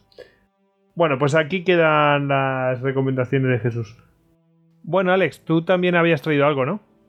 Pues sí, tenemos aquí una bibliografía que se llama José María el Tempranillo, que ha escrito un historiador malagueño, José Antonio Rodríguez Martín. También os recomiendo, en el número 81 de la revista de Historia de Iberia Vieja, tienen un artículo bastante bonito de José María el Tempranillo, un poco inconcluso. Lo podríamos rellenar con las biografías que le hacen en el Museo del Bandolero, una página web con este nombre, se puede encontrar, no tiene más pérdida. Y me gusta mucho un artículo que he encontrado en una página que se llama como La Vida Misma, que tiene un artículo también hecho de biografía de José María el Tempranillo, que firma un tal... bueno, no viene una firma, es de la propia página. También he encontrado un artículo en El País, firmado por María José Carrasco. Bueno, es un artículo correcto. Yo creo que con eso, pues ya para un bandido, pues tenemos muy buena idea. Podéis encontrar muchísimo más. En la biblioteca virtual de Cervantes tenéis todo el Cantar de Gesta de José María el Tempranillo. Pero este yo no lo incluyo porque... Bueno, pues porque es curioso para quien nos gusta el folclore, pero está más enfocado en el folclore. Sí, pero es curioso que tenemos un montón de folclore de todo esto. Es que, bueno, está a disposición, ¿no? Es que... ¿Dónde fue? Hace poco oí pues una expresión típica nuestra, ¿no? De como pues no caigo. Bueno, es una cosas breves que siempre se atribuye al Quijote, y resulta que no solamente estaba en el Quijote, sino que estaba en el Cantar del Miocido, o sea, que es anterior. Curioso, ¿no? De estas cosas, ¿de dónde viene una expresión? Bueno, pues aunque sea simplemente para eso, para atestiguar, joder, pues ya tiene un valor tremendo que haya pues estos cantares y tal, ¿no? Que nos dejan testimonio de expresiones de la época. Bueno, curioso. Bueno, ya hemos llegado al final y tenemos que agradecer pues a nuestros patronos o mecenas que, bueno, pues que han producido este programa. Esos héroes de las Termópilas, que son NGNG y Paloma Hernández, a los que estamos muy agradecidos. Y bueno, pues ya despedimos a Jesús, a @Bucaner en Twitter. Buenas noches, Jesús. Buenas noches. Corro a esconderme en mi madriguera, no vaya a ser que esas sirenas que oigo por ahí a lo lejos vengan a por mí. Exactamente. Bueno, y despedimos a Tony, @LordCirencester en Twitter. Buenas noches, Tony. Buenas noches, hasta la próxima. Cabalgamos hacia el amanecer. Alex, ¿tú también cabalgas hacia el amanecer? Alejandro HZLun en Twitter. Yo me he pillado en la serranía, compadre. Y no me encontraréis por Twitter, pero bueno, me encontraréis siempre en HistoCast. Estarás curando jamones en alguna cueva o algo así. Por seguro supuesto. Que sí. Y acechando los carruajes. Eso. Bueno, he de decir que hay un libro, así antes de despedir, hay un libro que se llama Los Tres Bandidos, que es un libro para niños. Yo os recomiendo que lo leáis porque es curioso el método que tenían para asaltar los carruajes, precisamente. Y vivían encima de una montaña. Mola un montonazo. Está bien. Ah, pues a mí me encantan los cuentos y las narrativas infantiles. Los tres bandidos se llaman. Muy bien. Incluso llevaban uniforme, estaban preparados, eran gente de... O sea, tú ves la forma de actuar y dices, joder, qué tío más... La verdad es que tenían su método. Y me despido yo, @gojic_Salduero. Y ya sabéis que a todos nosotros nos podéis encontrar en histocast.com y que estamos en un montón de redes sociales, las principales. Así que nada, venga, despedidse. Adiós. Agur, semper fidelis.